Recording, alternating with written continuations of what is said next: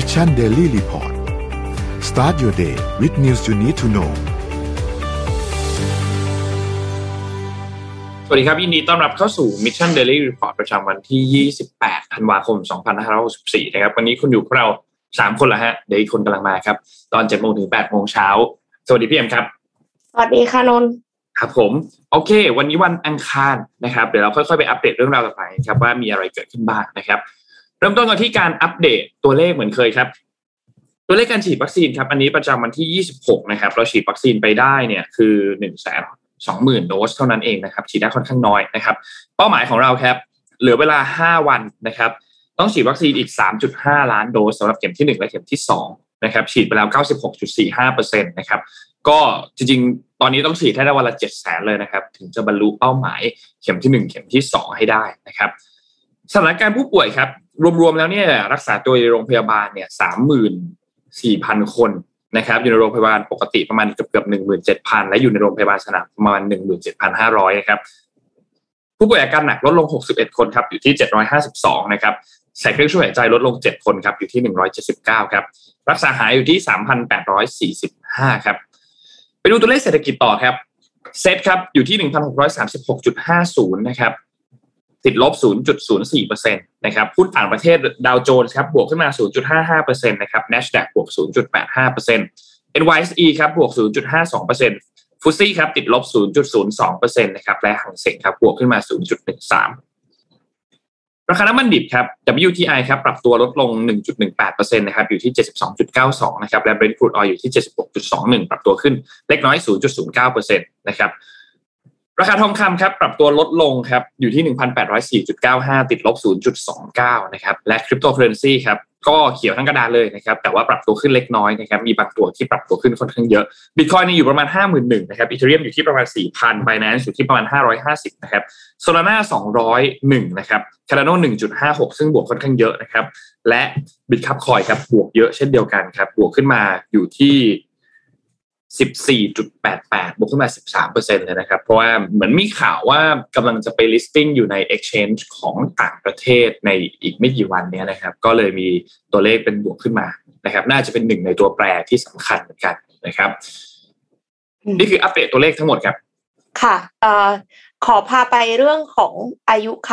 การยืดอายุไขกันเลยดีกว่านะคะคือเป็นงานวิจัยที่น่าสนใจมากเพราะว่าแน่นอนว่ากระทบกับทุกคนเลย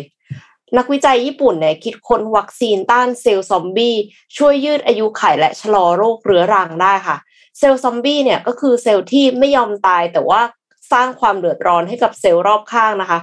นักวิจัยจากมหาวิทยาลัยจุนเทนโดประเทศญี่ปุ่นเนี่ยได้ทดลองวัคซีนที่ช่วยยับยั้งเซลล์ซอมบี้เพื่อชะลอความแก่ชรารวมไปถึงลดการเกิดโรคภัยไข้เจ็บบางประการด้วยค่ะเซลล์ซอมบี้เนี่ยคือซีเนสเซนเซลล์หรือที่รู้จักกันในเซลล์ซอมบี้เนี่ยมันไม่สามารถแบ่งเซลล์เพิ่มจำนวนได้อีกแต่ว่าไม่ยอมสูญสลายไปเมื่อถึงเวลาอันควรคือพูดตรงๆว่าแก่แล้วสร้างความเดือดร้อนแต่ไม่ยอมไปไหนสักทีนะคะคือปล่อยสารเคมีกระตุ้นให้เกิดการอักเสบแก่เซลล์รอบข้างส่งผลให้เซลล์รอบข้างเสียหายแล้วก็อาจทำให้เซลล์ที่ได้รับผลกระทบเนี่ยตายในที่สุดค่ะหากเปรียบเทียบแล้วเซลล์ซอมบี้เนี่ยทำหน้าที่คล้ายๆกับผลไม้ที่ปล่อยสารเร่งการสุกงอมออกมาเหมือนกับว่าเวลาที่เราต้องการบ่มผลไม้อย่างนึงเราอาจจะใส่ผลไม้อีกอย่างนึงที่สุกงอมแล้วลงไปในรังเดียวกันนะคะแล้วไอ้เซลล์ซอมบี้เนี่ยก็คือต้องการให้เซลล์อื่นๆเนี่ยแก่ลงเรื่อยๆจากสารกระตุ้นการอักเสบที่หลั่งออกมาพอมนุษย์มีอายุมากขึ้นแนวโน้มของเซลล์ซอมบี้ในร่างกายเนี่ยก็จะเพิ่มขึ้นด้วยค่ะรวมถึงการทำงานของระบบภูมิคุ้มกันและอวัยวะต่างๆก็เริ่มเสื่อมลงการที่มีเซลล์ซอมบี้เพิ่มขึ้นเนี่ยก็เลยเป็นปัจจัยสำคัญให้ร่างกายแก่ลงอย่างรวดเร็วแล้วก็นำไปสู่โรคต่างๆที่เกี่ยวข้องกับภาวะเสื่อมถอยของร่างกายไม่ว่าจะเป็นมะเร็งกระดูกพรุนโรคในระบบหัวใจและหลอดเลือดอัลไซเมอร์หรือว่าโรคไขข้อการคิดค้นวัคซีนของนักวิจัยญี่ปุ่นเนี่ยก็คล้ายคลึงกับการผลิตวัคซีนทั่วไปคือการหาโปรตีนที่เกี่ยวข้องแล้วก็มีความจำเพาะสูงที่พบได้เฉพาะในเซลล์ซอมบี้หลังจากนั้นก็ จึงนำโปรตีนเหล่านี้ค่ะมาเป็นสารตั้งต้นในการผลิตวัคซีนวัคซีนเนี่ยประกอบไปด้วยกรดอะมิโนจากโปรตีนของเซลล์ซอมบี้จะกระตุ้นให้เม็ดเลือดขาวกลุ่มหนึ่งสร้างแอนติบอดีขึ้นมาจับเข้ากับโปรตีนบนเซลล์ซอมบี้หลังจากนั้นเม็ดเลือดขาวอีกกลุ่มหนึ่งจะมาจับเข้ากับแอนติบอดีอีกทีหนึ่งก่อนที่จะทำลายเซลล์ซอมบี้ในที่สุดค่ะนักวิจัยเนี่ยทดลองแล้วนะคะทดลองในหนูทดลองค่ะซึ่งกำลังป่วยเป็นโรคหลอดเลือดแข็งตัวซึ่งมีสาเหตุหนึ่งมาจากเซลล์ซอมบี้ที่เพิ่มขึ้นจากนั้นเมื่อศึกษาลงไปในระดับเซลล์เนี่ยพบว่าเซลล์ซอมบี้ที่อยู่รวมกันของบริเวณรอยโรคของหลอดเลือดได้ถูกทำลายไปบางส่วนจริงๆค่ะและช่วยให้โรคหลอดเลือดแข็งตัวเนี่ยดีขึ้นตามลำดับและยังมีการทดลองกับหนูที่มีอายุมากด้วยก็คือเปรียบเทียบกับผู้สูงอายุอะค่ะผลปรากฏว่าวัคซีนเนี่ยช่วยชะลอความผิดปกติภาวะเสื่อมถอยของร่างกายที่มักเกิดในหนูอายุมากให้ดำเนินไปอย่างช้าลงค่ะเพื่อยืดอายุให้กับหนูด้วยนักวิจัยเนี่ยเห็นว่าวัคซีนเนี้ยน่าจะมีประโยชน์ในการส่งเสริมสุขภาพของผู้สูงอายุในระยะยาวอาจจะมีการพัฒนาเป็นวัคซีนที่ใช้ควบคู่กับการรักษาโรคเรื้อรังเช่นเบาหวานความดันโลหิตสูงโรคหัวใจรวมถึงโรคมะเร็งด้วยค่ะคือถ้าสมมติว่าพัฒนาไปอีกสักระยะก็อาจจะพร้อมนำมาใช้ในมนุษย์ได้ค่ะนับว่าเป็นงานวิจัยที่ทรงคุณค่ามากๆเลยแล้วก็ต้อง impact ต่อมวลมนุษยชาติอย่างแน่นอนค่ะเราเพิ่งรู้ว่ามันมีแบบสิ่งที่เรียกว่าเซลล์ซอมบี้จริงๆมันก็เป็นเป็นคำพูดเนาะใช่ใช่ใช่แต่ว่าแบบเออเพิ่งรู้ว่ามันมีไม่ไม่ตายไงแต่ว่าสร้างความเดือดร้อนให้คนอื่นจริงครับจริงครับน่าสนใจน่าสนใจมากครับค่ะพี่โทมัสสวัสดีค่ะสวัสดีครับพี่โทมัสสวัสดีครับกลับมาประจำการที่ห้องส่งที่ที่อยู่อาศัยในกรุงเทพเหมือนเดิมแล้วนะครับเที่ยวเสร็จแล้วค่ะก็เที่ยวเสร็จแล้วเที่ยวไปด้วยทำงานไปด้วยครับก็นะก็โอเคถือว่าเป็นประสบการณ์ที่ดีมากนะครับหลังจากที่ได้ไปทัวร์ทั้งโอ้โหเกือบสิบจังหวัดฮะในทริปเดียวนะครับอ่ะแต่ว่าหลังจากที่ไปทัวร์นะครับหลายๆท่านก็อาจจะวางแผนจะไปเที่ยวอยู่นะครับแต่ว่าเมื่อวานนี้ครับมีการแถลงข่าวนะครับที่กระทรวงสาธารณสุขนะครับโดยนายแพทย์เกียรติภูมิวงศ์รจิตนะครับปลัดกระทรวงสาธารณสุขพร้อมด้วยนายแพทย์โอภาสการกวินพงศ์อธิบดีกรมควบคุมโรคแล้วก็นายแพทย์สมศักดิ์อักขศินอธิบดีกรมการแพทย์ครับแถลงในจะเรียกว่าฉากทัศน์นะครับแต่ภาษาอังกฤษหรือคำที่เราคุ้นหูกันก็คือ scenario นะครับของการแพร่ระบาดของโควิด สิบเก้า ในประเทศไทยรวมถึงการอัปเดตสถานการณ์โอไมครอนนะครับสำหรับโควิดเวฟสี่ครับมาอีกแล้วนะครับก็เราคิดว่าศึกกับเดลต้าน่าจะจบไปแล้วนะครับแต่ว่าโอไมครอนครับจะเป็นตัวเปิดฉากของโควิดเวฟที่สี่นะครับโดยนายแพทย์เกียรติภูมิก็กล่าวว่าขณะนี้เป็นเวฟใหญ่คือเวฟที่สี่นะครับโอไมครอนกำลังไต่ขึ้นในภาพรวมของระดับโลกนะครับถึงแม้ว่าอัตราการเสียชีวิตก็อาจจะยังดีที่ไม่ได้กระโดดขึ้นตามอัตราผู้ติดเชื้อนะครับหมายถึงการระบาดอาจจะยังไม่ทำไม่ได้ทำให้เกิดผู้เสียชีวิตมากขึ้นนะครับแปลว่าอาการส่วนใหญ่ไม่รุนแรงนะครับขณะนี้มีหนึ่งร้อยหกประเทศแล้วครับที่พบสายพันธุ์โอไมครอนทั้งนี้นะครับในประเทศไทยพบโอไมครอนสะสมที่พบแล้วฮะห้าร้อยสิบสี่รายขณะนี้ยังอยู่ในการควบคุมได้นะครับถึงแม้ว่าจะมีการไปพบปะสัมผัสคนอื่นระบบสอบสวนโรคก็ยังสามารถติดตามให้อยู่ในระบบได้นะครับโดยรายงานผู้เสียชีวิตประจำเมื่อวานนี้นะครับยี่สิบเจ็ดธันวาคมคือสิบแปดรายนะครับถือว่าต่ำที่สุดเมื่อพิจารณาจะพบว่า เจ็ดสิบถึงแปดเปอร์เซ็นต์ ไม่ได้รับวัคซีนดังนั้นนายแพทย์เกียรติภูมิก็ย้ำว่าการรับวัคซีนจะลดอัตราการป่วยหนักและก็เสียชีวิตได้จึงยังต้องการรณรงค์ให้เร่งฉีดวัคซีนในกลุ่มเสี่ยงให้มากที่สุดนะครับขณะนี้นะครับ มีการติดเชื้อต่างประเทศก็พบว่ามาจากต่างประเทศเก้าสิบสองรายนะครับโดยนายแพทย์โอภาสนะครับก็แจ้งว่าสาธารณสุขก็ประเมินสถานการณ์แล้วก็ประกาศแจ้งการเตือนด้านสาธารณสุขเป็นสามระดับจากทั้งหมดห้าระดับนะครับเพื่อป้องกันตรวจจับการระบาดควบคุมโรคและก็สถานการณ์นะครับแต่สิ่งที่สำคัญที่สุดที่นายแพทย์โอภาสย้ำก็อาจจะเป็นสิ่งที่เราเคยได้ยินกันบ่อยแล้วครับนั่นก็คือความร่วมมือของประชาชนทุกๆคนนะครับโดยเน้นการปฏิบัติตามมาตรการโควิด สิบเก้า Free Settings อย่างเคร่งครัดนะครับโดยเฉพาะสถานที่เสี่ยงระบบปิดเช่นอีกแล้วนะครับร้านอาหารที่เป็นห้องปรับอากาศนะครับที่แออัดที่สำคัญพนักงานจะต้องฉีดวัคซีนให้ครบถ้วนนะครับถึงแม้ว่าโอไมครอนครับความรุนแรงดูจะน้อยกว่าเดลต้านะครับแต่เพื่อความไม่ประมาทเนื่องจากยังมีผู้เดินทางจากต่างประเทศแล้วติดเชื้อเข้ามามากถึงแม้ว่าจะมีมาตรการคัดกรองนะครับตรวจสอบวัคซีนตรวจ อาร์ ที พี ซี อาร์ หาเชื้อก่อนเดินทางแต่เมื่อมาถึงก็ยังต้องตรวจอีกนะครับก็ยังพบผ ผู้เดินทางเข้ามาที่ยังติดเชื้ออยู่เพราะต่างประเทศยังมีความรุนแรงอยู่ครับจึงเป็นสัญญาณที่เราต้องระวังตัวรวมถึงยังเห็นคลัสเตอร์ในประเทศไทยเป็นระยะระยะตามข่าวที่เราก็ได้รับทราบกันไปนะครับเพราะฉะนั้นก็นายแพทย์โอภาสก็ยังย้ำว่าฉีดเข็มสองแล้วยังต้องการให้ฉีดกระตุ้นตามที่สาธารณสุขกำหนดก็คือเข็มสามนะครับทีนี้ประเด็นสำคัญของข่าวเมื่อวานนี้หลังจากที่มีการแถลงข่าวเลยครับก็คือสาธารณสุขตั้งซีนาริโอครับว่าหลังปีใหม่เชื่อว่าจะมีการระบาดมากขึ้นนะครับโดยเฉพาะโอไมครอนที่ติดเชื้อง่ายดังนั้นดังนั้นครับฟังดีๆครับทุกท่านขอให้ท่านปฏิบัติหน้ามาตรการ work from home ทำงานจากที่บ้านอย่างต่อเนื่องครับนายแพทย์โอภาสกล่าวครับก็ทำงานได้เข้าออฟฟิศได้ไปเดินห้างได้ไปเที่ยวนะครับได้ไปร้านอาหารยังไม่ทันใดครับมีข่าวแพร่ๆมาอีกแล้วว่าอาจจะต้อง work from home นะครับทีนี้ประเมินสถานการณ์โอไมครอนในไทยครับมาตรการที่คิดว่าถ้ารุนแรงที่สุดแล้วกันนะครับจะกลับไปติดเชื้อที่ สามหมื่น รายต่อวันครับเสียชีวิตสูงถึงวันละหนึ่งร้อยแปดสิบรายครับเพราะฉะนั้นสาธารณสุขต้องการที่จะยกระดับนะฮะการคุมเข้มเพื่อกดอัตราการแพร่ระบาดเนี่ยให้ไม่เกินนะครับให้สูงสุดไม่เกินนะครับ หนึ่งหมื่น รายต่อวันเราฟังแล้วก็ตกใจครับ หนึ่งหมื่น รายมาอีกแล้วฮะตัวเลขนะครับแล้วก็เสียชีวิตไม่เกินวันละห้าสิบรายนะครับพร้อมว่าเผยว่าขณะนี้นะครับในไทยก็อย่างที่เรียนไปพบผู้ป่วยโอไมครอนทะลุห้าร้อยรายไปแล้วนะครับถึงแม้ว่าเก้าสิบเปอร์เซ็นต์ อาการไม่รุนแรงไม่ลงปอดแล้วก็มั่นใจว่าระบบเตียงสาธารณสุขในไทยก็จะยังเอาอยู่นะครับขณะที่จากข้อมูลในประเทศอังกฤษแล้วก็แอฟริกาครับรายงานตรงกันว่าโอไมครอนก่อให้เกิดการเข้าโรงพยาบาลน้อยกว่าสายพันธุ์เดลต้าถึงครึ่งนึงนะครับแล้วก็มีแนวโน้มความรุนแรงน้อยกว่าโดยอาการส่วนใหญ่ที่อยู่ทางเดินหายใจส่วนบนคือบริเวณหลอดลมแล้วก็ลำคอมากกว่าบริเวณปอดซึ่งปอดเนี่ยส่วนใหญ่ผู้เสียชีวิตที่เกิดขึ้นก็คือว่าพอมันลงปอดปั๊บทำให้ปอดติดเชื้อปอดอักเสบนะครับก็เป็นสาเหตุให้เสียชีวิตได้นะครับอันนั้นคือเดลต้านะครับทีนี้พอลงปอดก็มีการรุนแรงนะครับถ้าโอไมครอนลงปอดก็อาจจะมีอาการรุนแรงไม่ต่างจากเดลต้าเช่นกันนะครับนายแพทย์เกียรติภูมิครับก็กล่าวว่าสำหรับโอไมครอนนะครับแบ่งออกเป็นตามสัดส่วนได้ประมาณนี้นะฮะคือกลุ่มไม่มีอาการถึงอาการน้อยเนี่ย เก้าสิบเปอร์เซ็นต์ ส่วนกลุ่มที่มีอาการมากเนี่ยคือประมาณ สามถึงสี่เปอร์เซ็นต์ นะครับโดยข้อมูลจากที่ผู้ป่วยโอไมครอนที่ได้รับการรักษาในไทยขณะนี้เนี่ยประมาณสี่สิบเอ็ดรายเนี่ยนะครับอาการที่พบส่วนใหญ่คือไอนะครับเจ็บคอมีไข้ปวดกล้ามเนื้อมีน้ำมูกปวดศีรษะหายใจลำบากไม่ได้กลิ่นอาการแบบนี้ครับผู้เชี่ยวชาญก็เลยบอกว่าตอนนี้มันแยกไม่ออกระหว่างคนเป็นหวัดกับคนติดเชื้อโอไมครอนคนเป็นหวัดบางทีก็เดินไปซื้อยานะฮะตามร้านขายยาแล้วก็เอามาทานแล้วก็คิดว่าก็แค่เป็นหวัดเดี๋ยวก็หายแต่จริงๆแล้วเนี่ยมันมีข้อสันนิษฐานว่าอาการเนี่ยมันมีความคล้ายคลึงกับ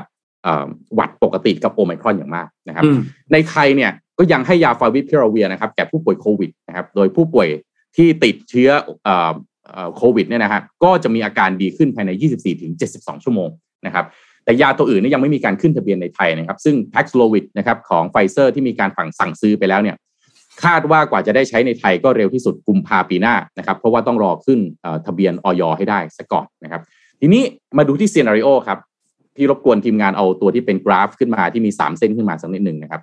คือถ้าดูตามซีนาริโอเนี่ยฮะ ดูเส้นจำลองที่หนึ่งเส้นสีเทานะครับเดี๋ยวรูปขึ้นมาหรือยังเอ่ยในเส้นสีเทาก็คือในกรณีที่อันนี้ตามที่นายแพทย์กล่าวนะฮะถ้าประชาชนให้ความร่วมมือนะฮะน้อยนะครับไม่มีการยกระดับการป้องกันนะครับสถานการณ์สถานประกอบการไม่สามารถปฏิบัติตามมาตรการวูค่าได้เนี่ยนะครับแล้วก็การฉีดวัคซีนวัคซีน เฉลี่ย สองถึงสาม ล้านโดสต่อสัปดาห์เนี่ยจะก่อให้เกิดการแพร่ระบาดในระดับสูงนะครับคาดว่าจะติดเชื้อสูงสุดคือ สามหมื่น รายต่อวันเสียชีวิตที่ประมาณ หนึ่งร้อยเจ็ดสิบถึงหนึ่งร้อยแปดสิบ รายต่อวันนะครับแล้วก็แบบจำลองที่สองนะครับก็คือเส้นสีส้มรูปยังไม่ขึ้นมาใช่ไหมฮะทีมงานเจอรูปก็ไปเลยนะครับในกรณีที่มีมาตรการอยู่ในระดับปานกลางนะครับคือไม่ได้ยกระดับการป้องกันขึ้นแต่ว่าประชาชนให้ความร่วมมือดีเนี่ยนะฮะก็จะมีการติดเชื้อประมาณ หนึ่งหมื่นห้าพันถึงหนึ่งหมื่นหกพัน รายต่อวันเสียชีวิตประมาณหนึ่งร้อยรายต่อวันแล้วก็เส้นสีเขียวคือเส้นที่ทางสาธารณสุขเนี่ยต้องการมากที่สุดเนี่ยนะครับก็คือประชาชนให้ความร่วมมือเต็มที่มาตรการคุมเข้มสูงสุดนะครับลดกิจกรรมคนหมู่มากได้สถานประกอบการปฏิบัติตามมาตรการบูค่าได้ผับบาร์เปิดแต่ควบคุมได้ดีนะอ่ะอันนี้รูปนี้นะครับเส้นที่ต้องการที่สุดคือเส้นสีเขียวกับเส้นข้างล่างครับคือจะติดเชื้อประมาณ หนึ่งหมื่น รายต่อวันแล้วก็เสียชีวิต ห้าสิบถึงหกสิบ รายต่อวันแปลว่าอะไรครับเบสเคสครับในปีหน้าสิ่งที่เราเจอถ้าตามที่สาธารณสุขจำลองเส้นมาเนี่ยนะฮะ หนึ่งหมื่น รายต่อวันครับแล้วก็จะเห็นผู้เสียชีวิต ห้าสิบถึงหกสิบ รายต่อวันตามเส้นสีเขียวแต่ worst case ครับ สีสีเทาครับติดเชื้อ สามหมื่น คนต่อวันเสียชีวิตหนึ่งร้อยเจ็ดสิบถึงหนึ่งร้อยแปดสิบรายต่อวันโดยขณะนี้ประเทศไทยมีเตียงรองรับได้ หนึ่งแสนเจ็ดหมื่น เตียงนะครับจากตอนที่ช่วงที่ติดเชื้อพีคที่สุดเนี่ยมี สองแสน เตียงนะครับก็ในช่วงที่ถ้าเกิดว่าเป็นในเตียงสีเขียวเนี่ยในเส้นสีเขียวเนี่ยน่าจะยังพอไหวแต่ถ้าเส้นสีเทาไม่แน่ใจว่าประเทศไทยจะกลับไปสู่จุดที่วุ่นวายปั่นป่วนในเรื่องการหาเตียงกันอีกหรือเปล่าซึ่งคงไม่มีขยะให้เกิดเลยนะครับอันนี้ก็อัปเดตสถานการณ์ของโควิด สิบเก้า สายพันธุ์โอไมครอนเป็นภาคสี่เวฟสี่นะฮะไม่จบง่ายๆตั้งแต่สายพันธุ์อู่ฮั่นมาเรื่อยๆสายพันธุ์เบต้าตอนนี้สายพันธุ์เอ่อก่อนหน้านี้สายพันธุ์เดลต้าปัจจุบันกำลังเข้าสู่เอพิโซดใหม่ครับโอไมครอนตัวเลขที่เขาคาดการณ์กันไว้จะอยู่ที่ประมาณแบบแย่ที่สุดก็คือ สามหมื่น ต่อวันนะครับ สามหมื่น ต่อวันครับนี่คือตัวเลขที่เขาคาดการณ์กันไว้ทีนี้น้องพาไปดูเรื่องเดียวกันแต่เป็นฝั่งที่ยุโรปครับที่ฝรั่งเศสเนี่ยตอนนี้ผู้ติดเชื้อเขาเนี่ยล่าสุดเมื่อวันเสาร์เนี่ยนะครับเขาพบผู้ติดเชื้อวันละแสนนะครับซึ่งซึ่งสูงมากนะครับแล้วก็ตอนนี้เนี่ยคนก็รอเรื่องของมาตรการของทางด้านรัฐบาลมันจะมีอะไรออกมานะครับซึ่งก็เมื่อวานนี้มีการประกาศออกมาแล้วว่าตั้งแต่วันที่สามมกราคมเป็นต้นไปเนี่ยนะครับจะมีการปรับมาตรการแบบนี้ครับคร่าวๆเนี่ยอย่างแรกเลยคือเรื่องของการ remote working หรือ work from home นั่นแหละสำหรับคนที่สามารถที่จะทำได้นะครับอาชีพที่สามารถที่จะทำได้จะเป็นการบังคับทันทีให้ต้องทำแบบนั้นนะครับและพวกงานอีเวนต์ต่างๆที่เป็นจัดงานมีคนเยอะๆที่เป็น indoor event เนี่ยนะครับจะจำกัดคนให้ไม่เกิน สองพัน คนนะครับซึ่งต้องบอกว่าตัวเลข หนึ่งแสน คนที่ฝรั่งเศสมีการตรวจพบเชื้อล่าสุดเนี่ยเป็นตัวเลขที่สูงที่สุดตั้งแต่มีการระบาดของโควิด สิบเก้า เริ่มต้นขึ้นมาในช่วงต้นปี สองพันยี่สิบ เลยนะครับทีนี้คนก็สงสัยว่าเอ๊ะแล้วไม่จัดการตั้งตั้งแต่ในช่วงก่อนปีใหม่เนี่ยหรอแต่สุดท้ายก็ไม่นะครับเพราะว่ามาตรการนี้จะเริ่มต้นกันในวันที่สามมกราคมนะครับซึ่งก็ต้องบอกว่าเป็นมาตรการที่น่ากลัวนิดนึงแอบน่ากลัวนิดนึงเพราะว่าในช่วงการระบาดที่น่าจะมีเยอะที่สุดเนี่ยก็คือเป็นช่วงของปีใหม่นั่นแหละช่วงช่วงงาน Happy New Year นะครับซึ่งก็ต้องบอกว่าหลังจากนี้เนี่ยเราต้องติดตามที่สถานการณ์นี้อย่างใกล้ชิดมากๆเพราะว่าพวกงานอินดอร์เนี่ย สองพัน ใช่มั้ยเอาท์ดอร์เนี่ย ห้าพันนะครับแล้วก็เรื่องของการเอ่อเวลาเดินทางไกลๆเนี่ยนะครับไม่ว่าจะเป็นเดินทางผ่านทางเครื่องบินหรืออะไรก็ตามเนี่ยเขาจะงดทานอาหารงดดื่มเครื่องดื่มไปเลยนะครับสำหรับแล้วก็รวมถึงรถไฟที่นั่งไกลๆด้วยนะครับเพราะว่ามีความเสี่ยงค่อนข้างเยอะนะครับแล้วก็ไนท์คลับพวกนี้ปิดเช่นเดียวกันนะครับแล้วก็คาเฟ่ต่างๆบาร์ต่างๆเนี่ยก็จะมีมาตรการต่างๆที่ strict มากขึ้นนะครับพนักงานที่ work from home ก็ต้อง work from home อย่างน้อยสามวันต่อสัปดาห์นะครับถ้าอาจจะเป็นต้องเข้าก็เข้ามาแล้วก็พวกการใส่หน้ากากเนี่ยก็มีถ้าอยู่ตามพื้นที่ต่างๆของเมืองเนี่ยต้องใส่แล้วนะครับก่อนหน้านี้คือไม่ได้บังคับแต่ตอนนี้คือต้องใส่แล้วนะครับแล้วก็พวกวัคซีนพาสต่างๆที่ถ้าจะเดินทางเนี่ยก็ต้องมีเรื่องของการฉีดวัคซีนให้เรียบร้อยนะครับนี่คือที่ฝรั่งเศสที่เยอรมันเองก็เช่นเดียวกันครับมีการเอ่อปรับเรื่องของมาตรการให้เข้มงวดมากยิ่งขึ้นเช่นเดียวกันเพื่อรับมือกับสายพันธุ์โอไมครอนนะครับที่ยุโรปตอนนี้เนี่ยต้องบอกว่าเขาค่อนข้างหนักนะครับเจอ outbreak กันค่อนข้างเยอะแต่ว่าที่สหรัฐเนี่ยมีการปรับอันนึงครับสำหรับการกักตัวกักตัวในที่นี้คือคนที่ติดแล้วนะติดโควิดแล้วเรียบร้อยเนี่ยนะครับจากเดิมเนี่ยเขาจะให้กักตัวเนี่ยคือสิบวันนับตั้งแต่วันที่มีอาการนะครับแล้วก็หลังจากสิบวันไปแล้วเนี่ยเชื้อมันก็จะคลายแล้วมันก็จะหายแล้วด้วยนะครับก็สามารถไปกลับไปใช้ชีวิตตามปกติได้แต่ก็ต้องใส่หน้ากากนะแต่ว่าล่าสุดทาง ซี ดี ซี เนี่ยมีการออกมาปรับตัวเลขครับจากเดิมที่เป็นสิบวันจะปรับลงมาเหลือห้าวันนะครับซึ่งก็ก็ย่อเวลาลงอันนี้ก็เขาก็บอกว่ามันเป็นข้อมูลที่ได้รับมาล่าสุดณตอนนี้นะครับซึ่งก็มีหลักฐานมารองรับนะครับว่าส่วนใหญ่แล้วเนี่ยโควิดอาการที่มันจะหนักๆขึ้นมาเนี่ยพอเริ่มรู้ตัวว่าติดเชื้อคือตรวจ เอ ที เค ตรวจ อาร์ ที พี ซี อาร์ แล้วพบว่าติดเชื้อเรียบร้อยแล้วเนี่ยนะครับมันจะประมาณ สองถึงสาม วันหลังจากนั้นเพราะฉะนั้นถ้าห้าวันเนี่ยอาการมันจะค่อนข้างดีขึ้นแล้วแล้วก็ไม่แพร่เชื้อแล้วนะครับนี่คือข้อมูลล่าสุดนะแต่ถ้ามันในอนาคตจะมีการปรับเปลี่ยนไปใหม่อีกก็มีความเป็นไปได้นะครับนี่คือที่เกิดขึ้นที่สหรัฐอเมริกานะครับต้องบอกว่าตอนนี้ล็อกดาวน์กันแทบจะทั่วโลกเลยนะครับหลายๆที่ที่จีนเองก็มีเริ่มเริ่มมีการล็อกดาวน์กันแล้วในบางพื้นที่นะครับที่จีนนี่ล่าสุดเมืองซีอานฮะ ประกาศล็อกดาวน์ไปเจอคนติดโควิดประมาณสักห้าสิบกว่าคนนั่นเองประกาศล็อกดาวน์ประชากรทั้งหมดสิบสามล้านคนทีเดียวเลยครับแต่ที่จีนเขาทำได้นะฮะเพราะว่ามันเหมือนกับยังไงอ่ะนนเอ็มคือสมมติประเทศไทยขออภัยนะฮะขออภัยจังหวัดที่เพิ่งไปมุดน่านติดเยอะอย่างเงี้ยก็สั่งล็อกดาวน์น่านมันมันยังไม่ไม่กระทบเยอะนะแต่ประเทศไทยสมมติล็อกดาวน์กรุงเทพนี่เรื่องใหญ่แต่จีนบอกล็อกเอาซีอาร์โอ้ยสิบสามล้านคนเทียบกับประมาณเป็นพันล้านของเขาถือว่ากระจอกมากเขาแล้วก็แก้แก้ปัญหาได้ง่ายประเทศเรามันทำอย่างนั้นลำบากนะเวลาที่เกิดการติดเชื้อเนี่ยเราเราทำแบบนั้นไม่ได้อะว่ากันเถอะนะฮะครับก็ต้องแก้ปัญหาด้วยวิธีอื่นกันไปค่ะใช่ต้องค่อยๆครับค่อยๆแก้ปัญหากันโนว่าตอนเนี้ยเราเราเริ่มมีภูมิคุ้มกันประมาณนึงไม่ใช่หมายถึงภูมิคุ้มกันวัคซีนนะแต่หมายถึงว่าทางเศรษฐกิจเหรอคะใช่ในในการปรับตัวกับเรื่องพวกเนี้ยเราก็เจอเรื่องนี้มาถ้าสายป่านสั้นนี่ก็ใช่เหลืออีกไม่นานนะคะผู้ประกอบการเนี่ยน่าเป็นห่วงเหมือนกันค่ะน่าเป็นห่วงครับหวังว่าหวังว่าจะมีมาตรการอะไรออกมาจากฝั่งของภาครัฐถ้าว่าถ้าหากว่าสถานการณ์มันแย่ลงจริงคือเราก็อยากให้ทุกอย่างมันเตรียมพร้อมที่สุดเนาะให้รัฐบาลเนี่ยแบบโอเคก็ hope for the best แหละแต่ว่าก็ต้อง prepare for the worst ด้วยคือเตรียมไว้ถ้าสถานการณ์มันแย่ที่สุดมันจะเป็นแบบไหนแล้วเขามีมาตรการอะไรรองรับบ้างเราไม่อยากเห็นแบบสถานการณ์อยู่ดีๆกลับมาแย่อีกรอบนึงมีรัฐบาลเนี่ยแบบมีนู่นมีนี่ที่แบบไม่พร้อมอะไรเงี้ยอุปกรณ์ไม่พร้อมยาไม่พร้อมก็อยากให้รัฐบาลเตรียมพร้อมกับเรื่องนี้ไว้เพื่อเตรียมรับมือเพราะคิดว่าดูจากสถานการณ์ของหลายๆประเทศทั่วโลกแล้วเนี่ยมันมาแน่แหละนะครับแต่มันจะมาตอนไหนเท่านั้นเองนะครับค่ะเอ่อตะกี้นี้พูดถึงเรื่องว่าอาจจะต้องไป work from home กันอีกครั้งหนึ่งแล้วตอนนี้อากาศก็ไม่ค่อยเย็นเท่าไหร่แล้วนะคะถ้าสมมติว่า work from home แล้วก็อากาศร้อนขนาดนี้เนี่ยเปิดแอร์ตลอดก็อาจจะเปลืองมากเลยแต่ว่านอกเหนือจากการติดโซลาร์เซลล์แล้วก็ยังมีสารเคลือบหลังคาแบบใหม่ค่ะที่ช่วยให้บ้านอบอุ่นแล้วก็ในฤดูหนาวแล้วก็เย็นสบายในฤดูร้อนค่ะนักวิทยาศาสตร์ขอโทษค่ะนักวิทยาศาสตร์จาก Berkeley Lab นะคะได้พัฒนาสารเคลือบหลังคาสุดอัจฉริยะที่ทำให้บ้านเนี่ยอบอุ่นได้ในฤดูหนาวแล้วก็เย็นสบายในฤดูร้อนช่วยลดการใช้พลังงานตลอดทั้งปีค่ะก็คือสารเคลือบหลังคาของ Berkeley Lab เนี่ยมีเป้าหมายพัฒนาวัสดุที่กักเก็บความร้อนในฤดูร้อนเพื่อเอาไปปล่อยความร้อนในฤดูหนาวนั่นเองนะคะหลังจากการทดสอบแล้วก็พัฒนาเบื้องต้น Berkeley Lab เนี่ยได้คิดค้นวัสดุที่เรียกว่า Temperature Adaptive Radiative Coating หรือว่า ที เอ อาร์ ซี ออกมาได้สำเร็จค่ะส่วนประกอบหลักใน ที เอ อาร์ ซี ขอเรียกว่า ที เอ อาร์ ซี เนี่ยนะคะก็คือสารประกอบที่เรียกว่าวานาเดียมไดออกไซด์ค่ะซึ่งสามารถนำไฟฟ้าได้แต่ไม่ให้ความร้อนแต่สามารถดูดซับและปล่อยอินฟราเรดความร้อนในช่วงอากาศร้อนให้ออกจากภายในตัวอาคารค่ะเมื่ออากาศเย็นลงก็คือสามารถที่จะ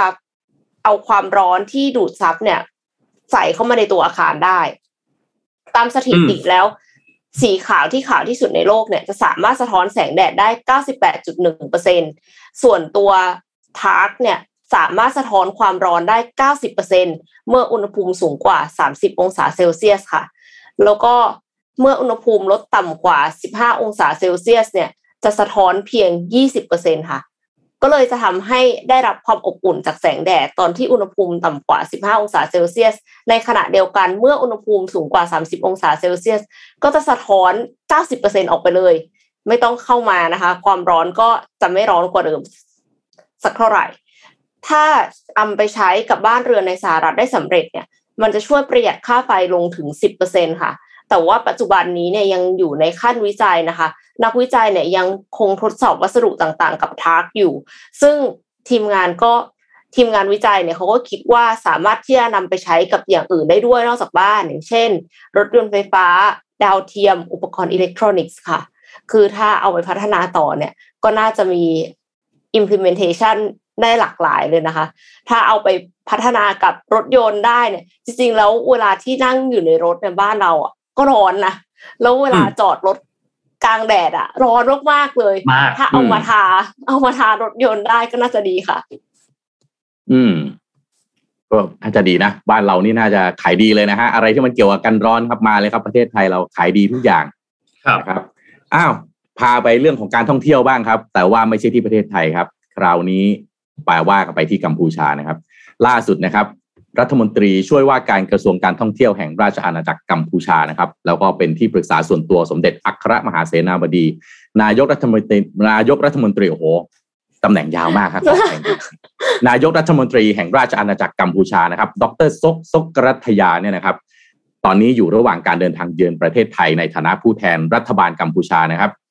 ก็มาพูดคุยครับในประเด็นเรื่องการท่องเที่ยวนะครับซึ่งดร.ซกเนี่ยเขาเปิดเผยว่าขณะนี้ครับกัมพูชาได้เปิดประเทศรับนักท่องเที่ยวต่างชาติตั้งแต่ช่วงกลางเดือนพฤศจิกายนที่ผ่านมาแล้วนะครับโดยไม่ต้องกักตัวภายใต้มาตรการที่ต้องแสดงผลวัคซีนครบสองเข็มนะครับและต้องมีผลการตรวจก่อนเดินทางนะครับโดยในช่วงที่ทั่วโลกเผชิญการระบาดนะฮะของโควิดจนทำให้การเดินทางเข้าออกประเทศหยุดชะงักนะครับในช่วงนั้นครับกัมพูชาก็ใช้โอกาสที่จำนวนนักท่องเที่ยวจากต่างชาติมีน้อยนะครับเดินหน้าพัฒนาโครงสร้างพื้นฐานด้านคมนาคมในสามเมืองใหญ่ซึ่งเป็นแหล่งท่องเที่ยวสำคัญคือพนมเปญเสียมราชแล้วก็สีหนุวิลนะครับโดยในแง่ของการพัฒนาโครงสร้างพื้นฐานด้านคมนาคมนะครับทางถนนสามเมืองนะครับของแหล่งท่องเที่ยวต่างๆเนี่ยนะครับตอนนี้สวยงามแล้วพร้อมนับนักท่องเที่ยวนะครับเหลือเพียงแค่สนามบินขนาดใหญ่แห่งใหม่สองแห่งนะครับสนามบินเสียมราชซึ่งคาดว่าจะเสร็จกลางปีหน้าส่วนสนามบินพนมเปญแห่งใหม่คาดว่าจะแล้วเสร็จในอีกสองปีนะครับนอกจากสนามบินก็มีมอเตอร์เวย์จากพนมเปญไปสีหนุวิลซึ่งจะเสร็จปีหน้าเหมือนกันนะครับทีนี้ประเด็นที่น่าสนใจอยู่ตรงนี้ครั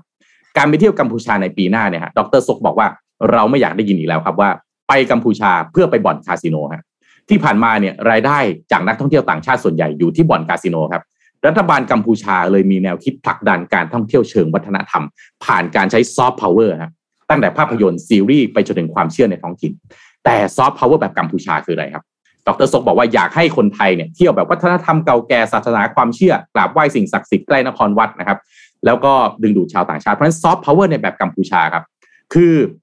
อการเอาความเชื่อวัฒนธรรมท้องถิ่นมาเป็นสินค้าที่ขายได้เช่นผ้ายันของขลังศักดิ์สิทธิ์สิ่งศักดิ์สิทธิ์ที่นักท่องเที่ยวสามารถติดมือกลับบ้านอีกทั้งสินค้าท่องเที่ยวอีกอย่างหนึ่งคือครับหมอดูครับเพราะเป็นที่รับรู้ในวงกว้างว่าหมอเขมรขึ้นชื่อมากฮะในหมู่นักท่องเที่ยวไทยรวมถึงชาวเอเชียครับ mm-hmm. รัฐบาลพนมเปญมีแผนฮะที่จะสร้างหมู่บ้านหมอดูขึ้นมาฮะโดยเฉพาะเลยนะครับเพื่อสร้างความแตกต่างแล้วก็ดึงดูดนักท่องเที่ยวสายมูจากต่างชาติครับซึ่งขณะนี้เนี่ยรัฐบาลกัมพูชาได้พูดคุยกับภาคเอกชนด้านการท่องเที่ยวและภาคธุรกิจบันเทิงของไทยนะครับซึ่งละครไทยเนี่ยก็เป็นที่นิยมของชาวกัมพูชาอยู่แล้วนะครับก็ก่อนหน้านี้นะฮะก่อนการแพร่ระบาดของโควิดเนี่ยชาวจีนเนี่ยถือว่าเป็นกลุ่มนักท่องเที่ยวหลักครับที่เดินทางไปกัมพูชาเนี่ยมากที่สุดคือมากกว่า สี่สิบเปอร์เซ็นต์ เลยตามด้วยนักท่องเที่ยวยุโรปนะฮะญี่ปุ่นเกาหลีใต้แล้วก็ไทยโดยมีนักท่องเที่ยวไทยไปกัมพูชาเนี่ยปีนึงมากกว่าหนึ่งล้านคนนะฮะดร.ซกเนี่ยแกก็วางแผนให้การใช้กลยุทธ์ซอฟต์พาวเวอร์ในแบบกัมพูชาดังกล่าวนะครับเพิ่มจำนวนครับมีการตั้ง เค พี ไอ ครับ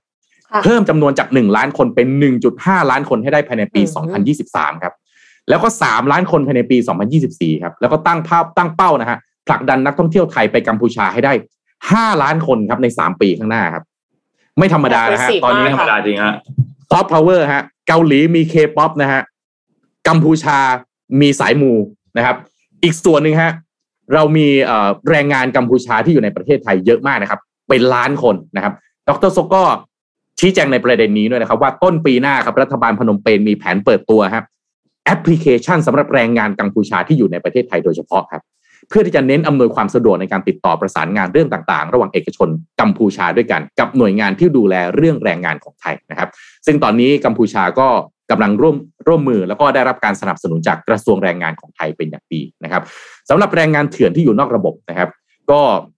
หากพบแรงงานกัมพูชาที่ผิดกฎหมายนะครับจะไม่มีการจับกุมเพื่อดำเนินคดีเหมือนสมัยก่อนครับขอให้แค่รายงานมารายงานที่กระทรวงแรงงานนะครับหน่วยงานที่เกี่ยวข้องของไทยพร้อมที่จะสนับสนุนให้แรงงานเหล่านี้นะครับซึ่งตอนนี้อยู่อย่างผิดกฎหมายในไทยประมาณหนึ่งล้านคนนะฮะให้ได้รับการลงทะเบียนอย่างถูกต้องเพื่อเข้าถึงสวัสดิการต่างๆนะครับยังไม่นับแรงงานถูกกฎหมายอีกประมาณ หนึ่งจุดหนึ่ง ล้านคนนะครับนั้นรวมๆแล้วครับเฉพาะแรงงานอย่างเดียวน่าจะประมาณสองล้านกว่าคนนะฮะก็แรงแล้วก็แรงงานในอนาคตที่มีแผนเดินทางเข้ามาทำงานในไทยเนี่ยอนาคตต้องลงทะเบียนในแอปพลิเคชันนี้ครับเพื่อสร้างคอมมูนิตี้แล้วก็ชุมชนดิจิทัลนะฮะของแรงงานชาวเขมรนะครับแล้วก็มั่นใจว่าแอปพลิเคชันนี้จะช่วยแก้ปัญหาแรงงานเถื่อนชาวกัมพูชาได้ หนึ่งร้อยเปอร์เซ็นต์ ปิดท้ายด้วยคำพูดของดร.ซกที่ผมเห็นด้วยแล้วก็คิดว่าประเด็นนี้ต้องเอามาวิเคราะห์ให้ดีครับกัมพูชาขาดสินค้าไทยไม่ได้ไทยขาดแรงงานกัมพูชาไม่ได้ครับ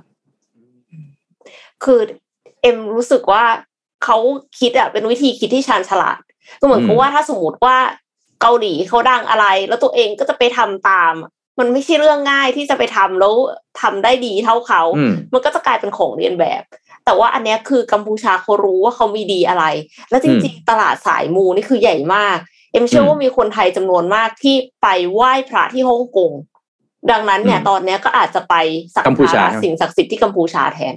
อ๋อจากจากเดิมไปฮ่องกงเยอะๆเนี่ยอาจจะเปลี่ยนเป้าหมายเพราะว่าไปฮ่องกงลำบากเข้าไม่ได้ใช่ไหมฮะมากัมพูชาแทนแล้วถ้าสมมติว่ามีใครที่แบบไปขออะไรเราได้นะบล็อกเกอร์ทั้งหลายอ่ะโอ้โหโอ้โหทำคอนเทนต์ออกมาคนตามเพียบค่ะรับรองวงในระยะเวลาแบบเดียวใช่ฉลาดดีไม่ดีเขามาแย่งตลาดในประเทศนะฮะตลาดสายมูโดเมสติกในประเทศไทยเนี่ยโดนมาร์เก็ตแชร์โดนแย่งมาร์เก็ตแชร์นะฮะไปที่ต่างประเทศนะอะไรอย่างเงี้ยถูกต้องโดนแย่งแน่เลยไม่น่าน่ากลัวเลยนะเรื่องใหญ่นะเนี่ยเรื่องใหญ่นะฮะเป็นประเด็นระดับประเทศได้เลยนะครับเรื่องนี้เรื่องของสายมูนะครับนนว่าอันเนี้ยเป็นสิ่งสำคัญมากการที่เรารู้ว่าเราเก่งอะไรอ่ะรู้ว่ารู้ว่าเราเก่งอะไรแล้วแล้วรู้ว่าตลาดต้องการอะไร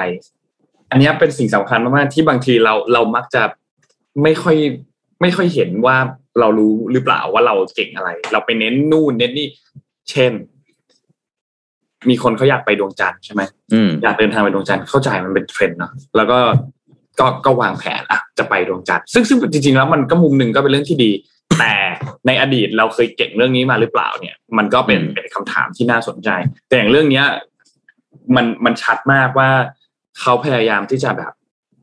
อัพสกิลเรื่องนี้แล้วไปเน้นเรื่องนี้พรีเซนต์เรื่องนี้ออกไปเลยให้คนเห็นเลยว่าเพราะฉันเก่งเรื่องนี้เพราะฉะนั้นฉันขายเรื่องนี้ไปเลยแล้วมันไปผูกกับธุรกิจอื่นๆที่อยู่ในประเทศของเขาได้ด้วย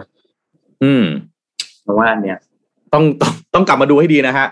ไทยเราจะถูกแย่งความเป็นมหาอำนาจสายมูแล้วหรือเปล่านะฮะกัมพูชาเขาไม่ธรรมดานะหมอดูกัมพูชานี่ขึ้นชื่อชื่อดังมากเลยนะฮะอ่าถ้าเกิดว่าเขาโปรโมทดีๆนะเออแล้วแบบมีคนไปดูแล้วอุ้ยไวรัลขึ้นมาทีนี้แหละครับโอ้โหน่ากลัวกันเลยทีเดียวอ้าวครับอ่าไว้ช่วงปีใหม่ก็แจกของขวัญสักนิดนึงนะครับถามคำถามว่าอะไรดีฮะใครช่วยคิดหน่อยเอาเกี่ยวกับสายมูดีไหมเราแนะนำแนะนำอ่านนมีไหมอ่ะสถานที่ได้ไหมอ่านนมีไหมนนไม่มีนนเป็นแบบสายไม่มูไม่ไม่ไม่รู้เรื่องไม่รู้เรื่องสายมูเลยอ๋อโอเคสายวิทยาศาสตร์นะวิศวกรวิทยาศาสตร์นะเอาเอาว่าขอให้คุณผู้ชคุณผู้ฟังอ่ะเดี๋ยวแจกของก่อนแจกเป็นเมาส์ Anitech แล้วกันนะฮะรุ่น H เอ่อเอ้ยมือมือเองนะฮะ ดับเบิลยู สอง สอง หก นะครับเป็นเมาส์ไวเลสนะฮะก็เป็นบลูทูธกับไวเลสสองอันในตัวเดียวกันเชื่อมต่อได้สองอุปกรณ์ในเวลาเดียวกันนะครับทั้งคอมพิวเตอร์แล้วก็แท็บเล็ตนะครับแล้วก็เป็นซอฟต์คลิกนะครับคลิกแบบไม่มีเสียงประหยัดพลังงานด้วยแจกสามรางวัล น, นะครับก็สามารถไปดูได้นะครับที่ ดับเบิลยู ดับเบิลยู ดับเบิลยู ดอท anitecholine ดอท คอม ถามว่าคุณผู้ฟังแนะนำนะฮะสถานที่ท่องเที่ยวสายมูในประเทศไทยที่ไหนบ้างฮะเอาละฮะแนะนำเสร็จปั๊บนี่ตอนนี้เดี๋ยวคงได้ปักหมุดกันเป็นแถวฮะแล้วก็อาจจะแชร์มาด้วยก็ได้ว่าไปแล้วดียังไงอ่า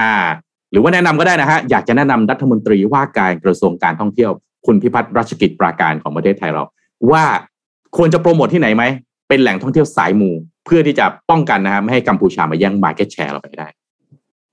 ครับต้องแชร์ต้องแชร์ไลฟ์ด้วยป่ะคะแชร์ไลฟ์ด้วยต้องแชร์ด้วยครับอันนี้ต้องแชร์ด้วยนะนะครับแล้วเดี๋ยวสมมูลอ่าเขาจะไปคอยเอ่อเรียกว่าไปสุ่มนะฮะมาแจกอีกทีสุ่มแบบสุ่มนะสุ่มจริงๆไม่ใช่กล่องสุ่มนะครับครับผมเมื่อวานนี้เรามีการพูดถึงฉายาของรัฐสภาไปแล้วครับก็เขาก็มีอันใหม่ออกมาอีกครับในช่วงสิ้นปีแบบนี้จากฉายาของรัฐสภาก็เป็นฉายาของรัฐบาลนะครับซึ่งก็อันนี้เป็นประจำปีหกสิบสี่แล้วก็ต้องบอกว่าฉายาของทั้งรัฐสภาแล้วก็รัฐบาลเนี่ยเพิ่งมาตั้งเมื่อสองปีล่าสุดนี้เองเพราะว่าก่อนหน้านี้ในในช่วงที่คสช.นะครับไม่ได้มีการตั้งอันนี้ก็ถูกเว้นไปทีนี้ล่าสุดฉายารัฐบาลหกสิบสี่มีอะไรบ้างแล้วก็ค่อยไปดูทีละอันกันครับอันแรกก่อนเลยครับภาพรวมของรัฐบาลทั้งหมดเนี่ยชื่อได้ฉายาว่าเป็นฉายายื้อยุทธครับยื้อยุทธในที่นี้เนี่ยคือสะท้อนภาพของรัฐบาลที่ยื้อแย่งกันเองส่วนของอำนาจตำแหน่ง oh, okay. โดยที่พลเอกประยุทธ์เนี่ยเขาเรียกว่าเป็นเหมือนศูนย์กลางคือต้องการยื้อให้พลเอกประยุทธ์เนี่ยอยู่ต่อไปนะครับไม่ว่าจะมีการขับผู้ชุมนุมมีการออกไปชุมนุมเพื่อที่จะไล่พลเอกประยุทธ์ออกไปแต่ว่าพลเอกประยุทธ์ก็ยังคงอยู่มีบางคนในรัฐบาลที่หายไป แต่พลเอกประยุทธ์ก็ยังคงอยู่นะครับก็เลยได้รับฉายารัฐบาลว่ายื้อยุทธนะครับส่วนฉายาของพลเอกประยุทธ์จันทร์โอชาเนี่ยได้รับฉายาว่าชำรุดยุทธโทรมครับการบริหารราชการแผ่นดินตลอดทั้งปีของพลเอกประยุทธ์เนี่ยถือได้ว่าเป็นบทที่หนักที่สุดนะครับในประเทศถูกมองว่าล้มเหลวไม่ว่าจะเป็นการแก้ไขปัญหาเรื่องของโควิด สิบเก้า การกระตุ้นเศรษฐกิจการบริหารราชการต่างๆหรือแล้วก็เรื่องของการเมืองนะครับแล้วก็ถูกโจมตีรอบด้านเลยพลเอกประยุทธ์เองยังคงอยู่ในตำแหน่งได้แต่ก็ทรุดโทรมเสื่อมสภาพไม่ว่าจะเป็นทางร่างกายหรือจิตใจนะครับถัดมาครับฉายาของพลเอกประวิตรวงษ์สุวรรณครับชื่อฉายาว่ารองช้ำครับตลอดปีที่ผ่านมาเนี่ยตระกูลพี่น้องสามปอนะครับพลเอกประวิตรพลเอกประยุทธ์เนี่ยนะครับแล้วก็พลเอกอนุพงศ์เนี่ยนะครับก็ต้องบอกว่ามีข่าวอยู่ตลอดเวลานะครับเกี่ยวกับเรื่องนี้ว่าไปทางนู้นบ้างไปทางนี้บ้างทะเลาะกันบ้างอะไรบ้างมีปัญหากันภายในพรรคบ้างเกิดความแตกแยกกันเกิดขึ้นบ้างนะครับรวมถึงพี่น้องสองปอพี่น้องสามปอเนี่ยก็แตกหักกันบ้างแต่สุดท้ายพลเอกประวิตรเนี่ยซ้ายก็น้องรักขวาก็ลูกน้องที่รักหักใจเลือกใครไม่ได้สุดท้ายก็ยอมแบกความเจ็บช้ำไว้คนเดียวก็เลยได้ฉายาว่ารองช้ำนะครับถัดมาครับคุณอนุทินครับได้ฉายาว่าวัคซีนครับล้อมาจากคำว่าวัคซีนแต่เป็นคำว่าวัคซีนแทนนะครับก็เป็นภาพที่ผู้คนเนี่ยชกต่อยซื้อยื้อยันแย่งวัคซีนนะครับบุคลากรทางการแพทย์ก็ออกมาเรียกร้องเรื่องของวัคซีน เอ็ม ไอ เอ็น เอ นะครับมีผู้คนเหวี่ยงตำหนิในเรื่องของการจัดหาและก็การบริหารวัคซีนนะครับที่ถูกเลื่อนไปอย่างไม่มีกำหนดเพราะวัคซีนเนี่ยไม่มาตามนัดไม่ว่าคุณอนุทินจะชี้แจงอะไรกระแสตอบรับในโซเชียลมีเดียก็ไม่มีคำว่ารักษาน้ำใจหรือเห็นถึงความพยายามในปัญหาภาวะวิกฤตเลยนะจนนายอนุทินก็ต้องออกมาโต้กลับอย่างดุเดือดผ่านสื่อและโซเชียลทุกครั้งที่มีอากาศที่มีโอกาสนะครับคุณจุรินทร์ครับนายกบางโพครับบางโพก็ตอนนี้ยังไม่เข้าสู่ช่วงของการเลือกตั้งเนาะแต่ทีนี้หัวหน้าพรรคการเมืองหลายๆพรรคเนี่ยก็มีการแสดงตัวพร้อมประกาศว่าจะเป็นนายกรัฐมนตรีนะครับซึ่งหนึ่งในนั้นก็มีคุณจุรินทร์ลักษณะวิสิทธิ์นะครับรองนายกรัฐมนตรีรัฐมนตรีกระทรวงพาณิชย์นะครับในฐานะหัวหน้าพรรคประชาธิปัตย์นะครับก็มีผลสำรวจบางโพที่ต้องการให้คุณจุรินทร์เนี่ยดำรงตำแหน่งนายกรัฐมนตรีนะครับก็เปรียบได้เหมือนเป็นนายกรัฐมนตรีแค่บางโพไม่ใช่ทุกโพนะครับ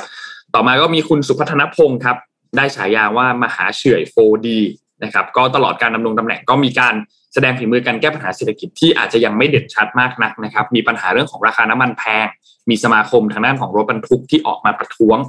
แล้วก็หยุดวิ่งนะครับประชาชนก็มีความเดือดร้อนที่เกิดขึ้นนะครับมีโปรเจกต์บางอย่างที่เกิดขึ้นแต่บางส่วนก็ถูกมองว่าเป็นนโยบายขายฝันโดยเอกลักษณ์ที่เดินถือแก้วกาแฟชิวๆมอบนโยบายเหมือนออกมาบรรยายธรรมนะครับโดยเฉพาะนโยบาย โฟร์ดี ที่ท่องจนเป็นคาถาติดปากจึงได้รับฉายานี้ไปนะครับ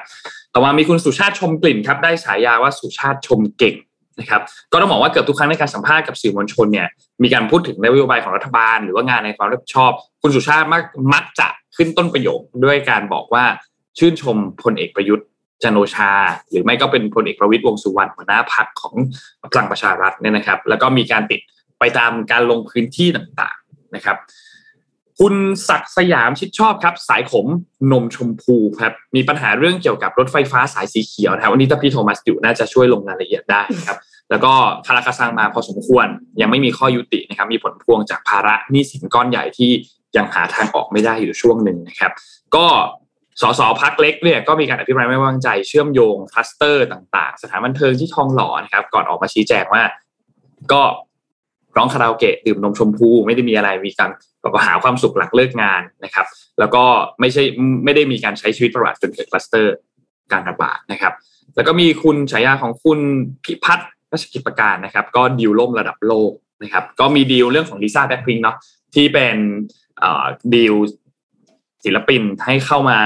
ช่วงงานเค้าดาวน์นะครับแต่ว่าสุดท้ายก็ดีลก็ล่มออกไปนะครับแล้วก็มีโครงการแซนด์บ็อกซ์นะครับที่เกือบจะเป็นแซดบ็อกซ์ต้องลดพื้นที่ให้ลงเหลือแค่เพียงจังหวัดภูเก็ตเท่านั้นนะครับและสุดท้ายครับวาทะแห่งปีครับน่าจะเดากันไม่ยากคำว่านาจานะครับก็เป็นคำพูดติดปากของพลเอกประยุทธ์จันทร์โอชานะครับนายกรัฐมนตรีแล้วก็รัฐมนตรีกระทรวงกลาโหมนะครับก็ต้องบอกว่า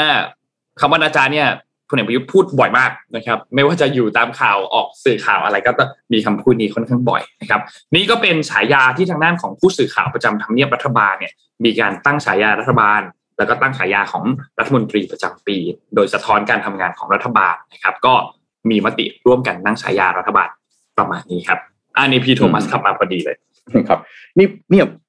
ปลายปีแล้วครับไม่อยากแซวรัฐบาลครับอยากจะเป็นคำแนะนำได้ไหมส่วนตัวแล้วกันฟังมาตั้งนานแล้วนะครับก็คือว่าอยากจะแนะนำอย่างนี้ครับในช่วงปีที่ผ่านมาเนี่ยเราก็จะเห็นว่ามีการเปลี่ยนโฆษกนะฮะตอนนี้เนี่ยเป็นคุณธนกรวังบุญคงชนะอยากจะแนะนำอย่างนี้ครับเนื่องจากว่าในปัจจุบันการสื่อสารเนี่ยนะฮะกลุ่มคนฟังเนี่ยมันหลากหลายครับเป็นไปได้ไหมที่จะมีโฆษกรัฐบาลแยกตามกลุ่มหรือจะเป็นอายุก็ได้ครับนะฮะเช่นในกลุ่มของ Gen X หรือว่าเป็น Baby Boomer มีโฆษกหนึ่งท่านคอยสื่อสารในภาษาที่เรียกว่า Gen X หรือจะเป็น Baby Boomer เนี่ยฟังและเข้าใจนะครับแล้วก็สำหรับ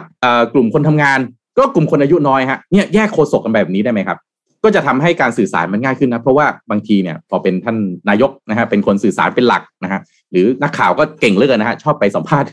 ทุกเรื่องเลยฮะไม่ท่านประวิตรนะฮะก็คุณเอ่อเอ่อรัฐมนตรีดิจิทัลนะครับคุณชัยวุฒินะครับอ่าถ้าเกิดเราแยกแบบนี้รัฐบาลน่าจะเข้าถึงได้อ่ามากขึ้นนะเข้าถึงประชาชนแล้วก็สื่อต่างๆคอมมิวนิเคชันต่างๆช่วยได้ช่วยได้มากขึ้นนะครับแต่ปีหน้าอยากให้จับตาดูเลยครับรถไฟฟ้าสายสีเขียวนี่เป็นเป็นประเด็นใหญ่แน่นอนครับเพราะตอนนี้ยังไม่รู้เลยครับว่าไอเอ่อสัมปทานฮะจะได้ต่อหรือเปล่าหนี้ที่ค้างอยู่ บี ที เอส จะได้รับใช้เมื่อไหร่หมายถึงว่าจะได้เงินนะฮะจากรัฐบาลเมื่อไหร่นะครับอันนี้มหากาพย์แน่นอนครับปีหน้ารอดูเลยครับดีไม่ดีเป็นเรื่องเป็นราวมากกว่าปีนี้อีกครับเดี๋ยวให้พี่โทมัสมาเล่าให้เราฟังครับค่ะเอ่อถ้าอย่างนั้นเอ็มขอพาไปต่อที่เรื่องของเทคโนโลยีอีกสักอย่างหนึ่งแล้วกันนะคะแต่ว่าอันเนี้ยเป็นเทคโนโลยีที่คือค่อนข้างจะคือมาแรงในช่วงนี้แล้วก็คิดว่าจะพัฒนาต่อไปอีกเป็นหนึ่งในแปด global trend ที่เอ็มเคยเล่าไว้ใน Career Table เลยนั่นก็คือ ทรี ดี printing ค่ะปกติแล้วเนี่ยการสร้างโปรโตไทป์ขึ้นมาสักอย่างหนึ่งเนี่ยคือถ้าเป็นเมื่อก่อนก็ต้องหล่อในโรงงานใช่ไหมคะมีแม่พิมพ์ต้องทำเยอะๆเสียตังค์เยอะๆแต่ว่าตอนนี้เนี่ยเราสามารถที่จะสร้างโปรโตไทป์ชิ้นเดียวชิ้นแรกของโลกมาได้แล้วด้วยการใช้ ทรี ดี printing ทีนี้ ทรี ดี printing เนี่ยปกติวัสดุที่เอาไปใช้ค่ะก็คือจะเป็นวัสดุที่เป็นพลาสติกแล้วมันก็จะพิมพ์ตามเลเยอร์ขึ้นมาเรื่อยๆเรื่อยๆเรื่อยๆใช่ไหมคะเราก็เห็นการใช้ ทรี ดี printing เนี่ยพิมพ์ตั้งแต่จรวดยันบ้านยันสะพานซึ่งส่วนใหญ่แล้วเนี่ยสิ่งเหล่านั้นน่ะมันไม่มีปฏิสัมพันธ์กับเราหมายความว่าไงก็คือมันแข็งๆอ่ะอยู่ยังไงก็อยู่อย่างนั้นคือใช้พลาสติกหรือใช้เหล็กหรือใช้โลหะใดๆก็ตามคือมันก็จะอยู่อยู่ตัวแต่ว่าอันเนี้ยค่ะเป็น โฟร์ ดี printing ค่ะ โฟร์ ดี ยังไง โฟร์ ดี ตรงที่มันสามารถมีปฏิสัมพันธ์ดูดูจากในคลิปสิค่ะตอนแรกมันกลางอยู่เห็นไหมคะเสร็จแล้วสักพักหนึ่งมันสามารถที่จะหุบแล้วก็จับน็อตแล้วก็ยกขึ้นมาได้อ่า Amazing ไหมคะมัน Amazing ได้เนี่ยเพราะว่าใช้หมึกพิมพ์อัจฉริยะค่ะหมึกอัจฉริยะเนี่ยพัฒนาโดยนักวิทยาศาสตร์จากมหาวิทยาลัยเทคโนโลยีแห่งเมืองไอน์โฮเวนประเทศเนเธอร์แลนด์ค่ะอันนี้เขาเรียกกันว่า โฟร์ ดี Printing เพราะว่า Smart Ink ที่ว่าหมึกอัจฉริยะเนี่ยสามารถปรับเปลี่ยนรูปร่างได้เมื่อได้รับสิ่งกระตุ้นภายนอกค่ะอย่างเช่นความร้อนหรือว่าสารเคมีอะไรค่ะคือมันสามารถที่จะนำเอามาใช้ในการสร้างชิ้นส่วนของหุ่นยนต์หรืออวัยวะเทียมทางการแพทย์ได้นะคะในอนาคตเพราะว่าคือมันสามารถที่จะอย่างที่บอกว่าเปลี่ยนแปลงได้เนาะตอนแรกๆเลยเนี่ยก่อนหน้านี้มันไม่ใช่ว่าไม่เคยมีใครคิดเรื่องนี้มาก่อนเขาเคยคิดกันแล้วแต่ว่าเขาใช้ไฮโดรเจลกับโพลิเมอร์จดจำรูปร่างโพลิเมอร์จดจำรูปร่างเนี่ยปัญหาก็คือมันไม่สามารถเปลี่ยนแปลงรูปร่างอื่นได้เลยมันจำได้แล้วมันก็คือไม่เคยลืม คือมันก็จำแล้วก็จะอยู่อย่างนั้นแต่ว่าไฮโดรเจลเนี่ยเปลี่ยนแปลงได้ค่ะเมื่ออยู่ในน้ำเท่านั้นอ่าอย่าง ที่พิมพ์อยู่ตอนเนี้ยค่ะตอนสุดท้ายเนี่ยพอพิมพ์เสร็จแล้วเขาจะเอามันลงไปแช่ในน้ำพอเอามันลงไปแช่ในน้ำปั๊บเนี่ยมันจะขยับได้แต่ว่าอันที่พูดถึงอยู่เนี่ย โฟร์ ดี เนี่ยมันไม่ได้เฉพาะอยู่ในน้ำเท่านั้นอย่างที่เห็นกันแล้วว่าสามารถที่จะหดปุ๊บจับของแล้วก็ขึ้นมาได้เนี่ยค่ะก็เลยจะทำให้หมึกอัจฉริยะนี้เนี่ยสามารถที่จะปรับแต่งโครงสร้างได้ระดับโมเลกุลแล้วก็ตอบสนองต่อความชื้น ความสว่างความร้อนได้นะคะแล้วก็หวังเป็นอย่างยิ่งค่ะว่าจะสามารถนำมาสร้างอวัยวะเทียมทางการแพทย์ยกตัวอย่างเช่นม่านตาเทียมที่สามารถหดหรือขยายได้ตามความเข้มของแสงที่ตกกระทบได้เช่นเดียวกันอ่าเห็นไหมคะอันนี้คือไฮโดรเจลอืมมัน ทรีดี print ออกมาแล้วขยับได้มีปฏิสัมพันธ์ได้ถ้าสมมุติว่าโดนแสงโดนความร้อนเปลี่ยนแปลงได้รู้สึกว่า amazing มาก amazing มากครับ amazing มากมันเหมือนมันมีชีวิตเลยอ่ะไว้เมื่อจังหวะเมื่อกี้มันจับแล้วมันเหมือนมันมีชีวิตเลยใช่เจ๋งมากนะครับนนพามาดูเรื่องแคมเปญช่วงท้ายปีกันแบบนี้นิดนึงครับ Robinhood ครับเขาก็มามอบความสุขส่งท้ายปีครับมีแคมเปญทองหล่อเอกมัยอร่อยชิคสุดชิลนะครับแจกโค้ดส่วนลดหนึ่งร้อยบาทนะครับก็อย่างที่ทุกคนทราบครับว่า Robinhood เนี่ยเขาเป็นแพลตฟอร์มฟู้ดเดลิเวอรี่สัญชาติไทยนะครับก็เตรียมที่จะเจาะย่านธุรกิจนะครับจับอินไซต์พื้นที่เพื่อที่จะเสริมศักยภาพนะครับที่มีแนวโน้มในการเติบโตในการสั่งอาหารต่อครั้งที่มีทิกเก็ตไซส์สูงๆเป็นระดับต้นๆนะครับซึ่งก็แน่นอนว่าพื้นที่ตรงทองหล่อเอกมัยเนี่ยมีทิกเก็ตไพรซ์ค่อนข้างสูงนะครับทีนี้แคมเปญล่าสุดของเขาเนี่ยทองหล่อเอกมัยอร่อยชิคสุดชิลเนี่ยนะครับเขาจะรวมร้านอาหารยอดฮิตที่อยู่ในพื้นที่แถวๆนั้นแล้วก็ส่งตรงความอร่อยในช่วงเทศกาลแห่งความสุขไปถึงหน้าบ้านเลยนะครับแจกโค้ดส่วนลดครับโค้ดนี้เลยชิคหนึ่งร้อย ซี เอช ไอ ซี หนึ่งร้อยนะครับลดทันทีหนึ่งร้อยบาทครับสำหรับลูกค้า Robinhood เท่านั้นเขาแจกกันมาเนี่ยตั้งแต่วันที่ยี่สิบเอ็ดละแต่ว่าจะแจกยาวไปจนถึงวันที่ยี่สิบมกราคมปีหน้าเลยนะครับก็ต้องบอกว่าในพื้นที่ทองหล่อเอกมัยเนี่ยมันเป็นศูนย์รวมไลฟ์สไตล์ของคนกรุงเทพนะมันอยู่ใจกลางสุขุมวิทใช่ไหมครับแล้วก็มีปริมาณออเดอร์สูงสุดติดอันดับเป็นท็อปไฟว์ของแพลตฟอร์มนะครับและยอดเฉลี่ยในการสั่งทิกเก็ตไซส์เนี่ยมันสูงเป็นลำดับต้นๆและสูงมาอย่างต่อเนื่องมานานแล้วด้วยนะครับก็เลยมีการต่อยอดแคมเปญนี้ออกมาแต่ต้องบอกว่าร้านค้าเนี่ยตอนนี้เนี่ยทั้งหมดเนี่ยมีมีอยู่ สองพัน ร้านนะครับมากกว่า สองพัน ร้านที่มาอยู่บนแพลตฟอร์มนะครับแล้วก็แจกส่วนลดหนึ่งร้อยบาทเมื่อสั่งอาหารขั้นต่ำสองร้อยห้าสิบบาทด้วยนะครับเฉพาะร้านค้าที่ร่วมรายการในเขตวัฒนาเท่านั้นนะครับตั้งแต่วันที่ยี่สิบเอ็ดธันวาคมจนถึงวันที่ยี่สิบมกราคมปีหน้านะครับทีนี้ร้านอาหารที่เราอยากจะแนะนำเนี่ยนะครับร้านหนึ่งเนี่ยต้องบอกว่าพี่โทมัสน่าจะเคยไปกินแน่นอนก็คือร้านบังคาระราเมงครับเป็นร้านเคยกินเหมือนกันค่ะอ่าเป็นร้านราเมงที่อยู่ซอยสุขุมวิทสามสิบเก้าถ้าใครยังไม่เคยกินเนี่ยแนะนำเลยคือไปที่ร้านอ่ะแน่นอนกินที่ร้านมันก็จะได้อารมณ์ที่มันแบบญี่ปุ่นญี่ปุ่นหน่อยนะแต่ว่าอยากสะดวกเนี่ยสั่ง Robinhood มาก็ได้นะครับแล้วใส่โค้ดได้ด้วยสั่งถึงสองร้อยห้าสิบบาทใส่โค้ดไปปุ๊บลดไปเลยหนึ่งร้อยบาทนะครับแนะนำเลยนะบังคาระราเมงนี่แนะนำเลยแล้วก็ใครที่อยากจะลดความมันลดความเค็มอะไรอย่างเงี้ยมันก็สามารถที่จะคัสตอมไมซ์ตัวเอ่อราเมงของคุณได้นะครับอันนี้แนะนำเลยร้านแรกร้านที่สองคือร้านวัฒนาพาณิชย์ครับอยู่ตรงก๋วยเตี๋ยวเนื้อครับอ่าอันนี้ก็เป็นอีกร้านหนึ่งที่ยอดฮิตเหมือนกันในโซนสมัยนะครับร้านถัดมาคือร้านหน่องริมคลองครับน่าจะเป็นที่เนาะหน่องริมคลองนี่เป็นร้านที่ดังมากนะแล้วก็กว่าจะได้กินนี่โอ้โหคือตามล่ากันสุดๆรถ delivery อ่ะจอดเพียบเลยที่อยู่ตรงบริเวณตรงนั้นนะครับเป็นร้านยอดฮิตมากๆนะครับแล้วก็อีกร้านหนึ่งร้านสุดท้ายก็คือร้านสีตราดครับไม่แน่ใจว่าอ๋อสีตราดเคยกินเคยกินนะครับก็วันนี้เรามาแนะนำกันสี่ร้านแต่จริงๆเนี่ยมันมีอีกหลายร้านเลยที่เข้าร่วมโครงการของทางด้าน Robinhood นะครับฉันก็กดเข้าไปดูในแอปพลิเคชันก็ได้ครับเขาจะมีแจ้งบอกอยู่ว่าร้านไหนที่เข้าร่วมรายการบ้างแต่ก็จะเป็นอยู่ในพื้นที่ตรงเขตวัฒนาก็แถวทองหล่อแถวเอกมัยตรงนั้นแหละนะครับอย่าลืมใส่โค้ดครับชิคหนึ่งร้อยครับ ซี เอช ไอ ซี หนึ่งร้อยครับก็ขอบคุณ Robinhood สำหรับแคมเปญมอบความสุขช่วงท้ายปีด้วยครับทองหล่อนี่เขาร้านอาหารเยอะจริงๆนะฮะคือถ้าแนะนำร้านอาหารทองหล่ออย่างเดียวเนี่ยนะครับนนคงแนะนำไปถึงประมาณเที่ยงฮะกว่าจะแนะนำหมด เอาแค่ราเมงอย่างเดียวเนี่ยก็แนะนำกันเป็นชั่วโมงเลยฮะราเมงเดียวน่าจะมียี่สิบร้านแล้วนะครับโซนๆเยอะมากเยอะมากแล้วขอเฉพาะเด็ดๆเนี่ยจริงเหรอดีทุกร้านอ่าให้ให้ให้ให้อีกให้อีกแหล่งหนึ่งนะอ่ามีอะไรนะไทโชเคนอันนี้คนญี่ปุ่นทำเองเสิร์ฟเองเลยฮะมีร็อกแมนด้วยอ้าวอีโคชาอีกอ้าเอาเข้าไปเดี๋ยวไม่งั้นเดี๋ยวยาวฮะไทโชเคนอยู่ตรงไหนอ่ะไทโชเคนอยู่ตึกห้าสิบห้าฮะอ๋ออยู่ที่ห้าสิบห้าอ่าไปกินได้ครับอยู่อยู่ข้างอยู่ชั้นเดียวกับเอ่ออยู่แบบขึ้นบันไดเลื่อนไปปั๊บตรงเข้าไปในสุดฮะจะหายากสักนิดนึงแต่อร่อยมากอ่าครั้งล่าสุดพี่พี่มีตติ้งนะฮะมีตติ้งธุรกิจแบบซีเรียสจริงจังนะฮะแต่ขอโทษนะฮะนัดที่ร้านบาเมงเนี่ยแหละฮะพอกินพอกินเข้าไปนั่นแหละฮะ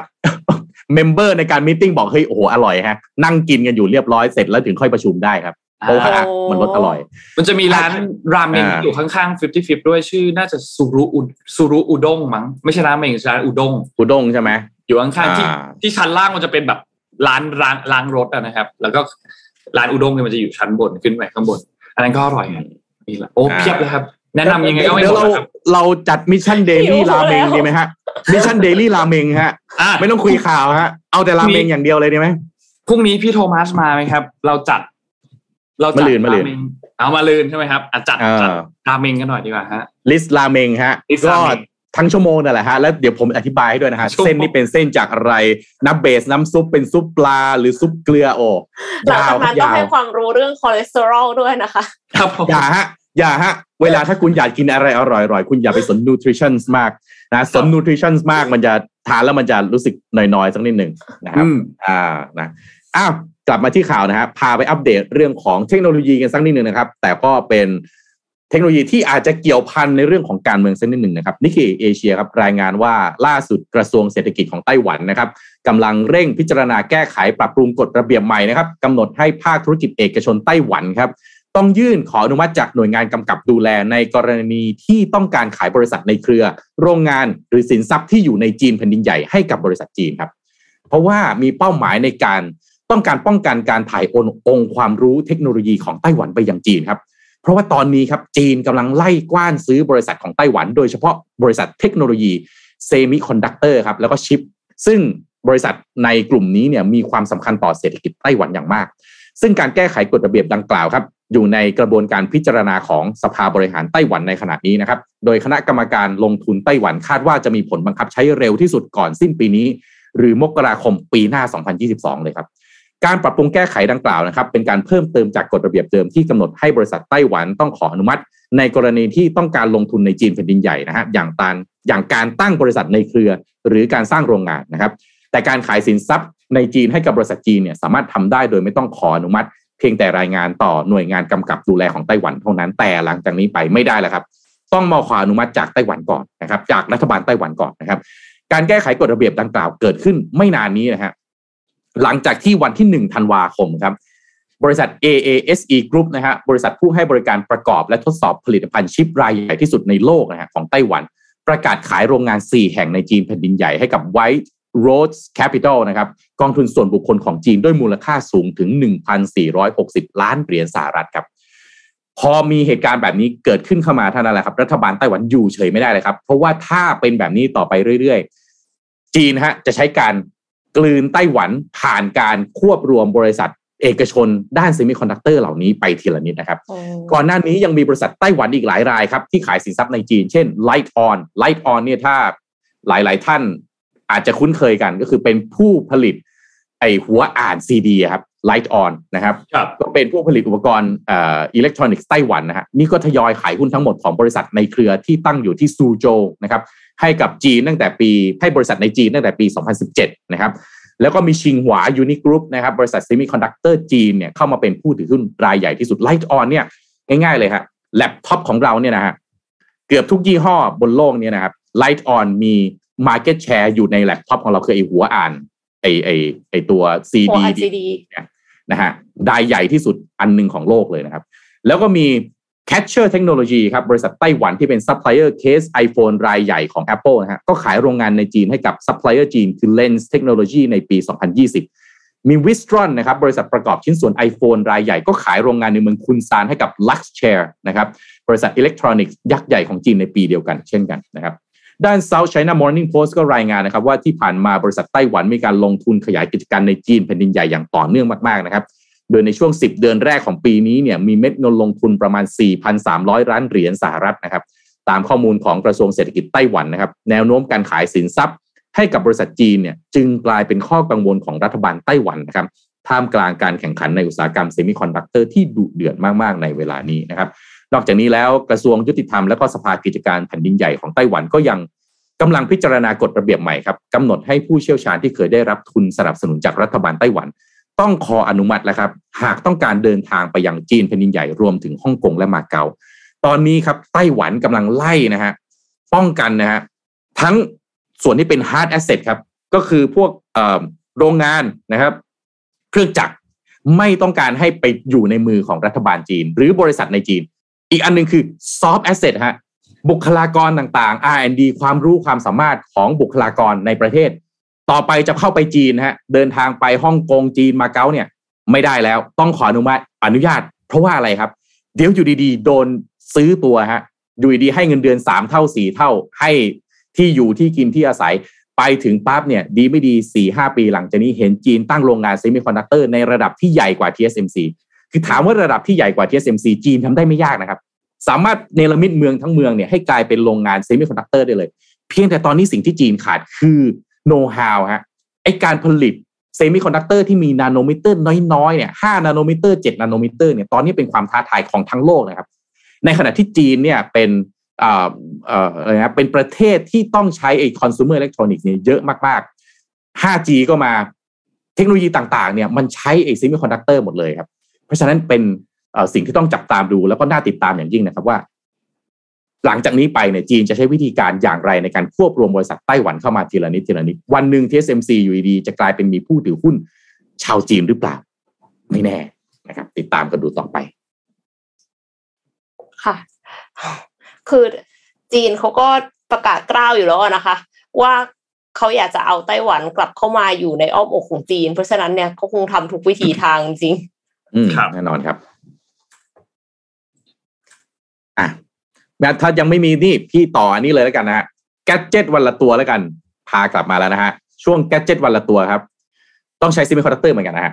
วันนี้เนี่ยใครเล่นกีตาร์บ้างครับอ่ามีคุณผู้ฟังท่านไหนเล่นกีตาร์บ้างนะครับตอนนี้นะครับกีตาร์แบบเดิมๆหลายบริษัทในโลกนะครับที่เป็นมหาอำนาจด้านแบรนด์กีตาร์เนี่ยเจ๊งไปหลายบริษัทนะครับแต่ล่าสุดครับกีตาร์อัจฉริยะครับชื่อรุ่น เอ็ม ทรี ครับเทคโนโลยีดนตรีโลกอนาคตที่จะมาพร้อมกับหน้าจอสัมผัสนะฮะใส่เอฟเฟกต์ได้ด้วยในกีตาร์นะครับบริษัทที่เป็นผู้ผลิตเนี่ยชื่อ Lava นะครับก็เปิดตัวกีตาร์อัจฉริยะตัวแรกของโลกนะฮะผู้เล่นกีตาร์ควบคุมการทำงานของกีตาร์ผ่านหน้าจอสัมผัสนะฮะมันจะอยู่ข้างๆตัวจอกีตาร์ข้างๆไอ้ตัวกีตาร์เนี่ยนะฮะที่ติดไว้เนี่ยแล้วก็สามารถที่จะเปลี่ยนแปลงนะครับกีตาร์เครื่องดนตรีสากลจากเดิมไปเป็นไม้เนี่ยนะฮะใช้คาร์บอนไฟเบอร์ครับมีน้ำหนักเบาแข็งแรงทนทานดีไซน์เรียกว่าหิ้วไปไหนเนี่ยโอ้โหทุกคนเหลียวมองแน่นอนแล้วดูนะฮะกีตาร์เนี่ยเอา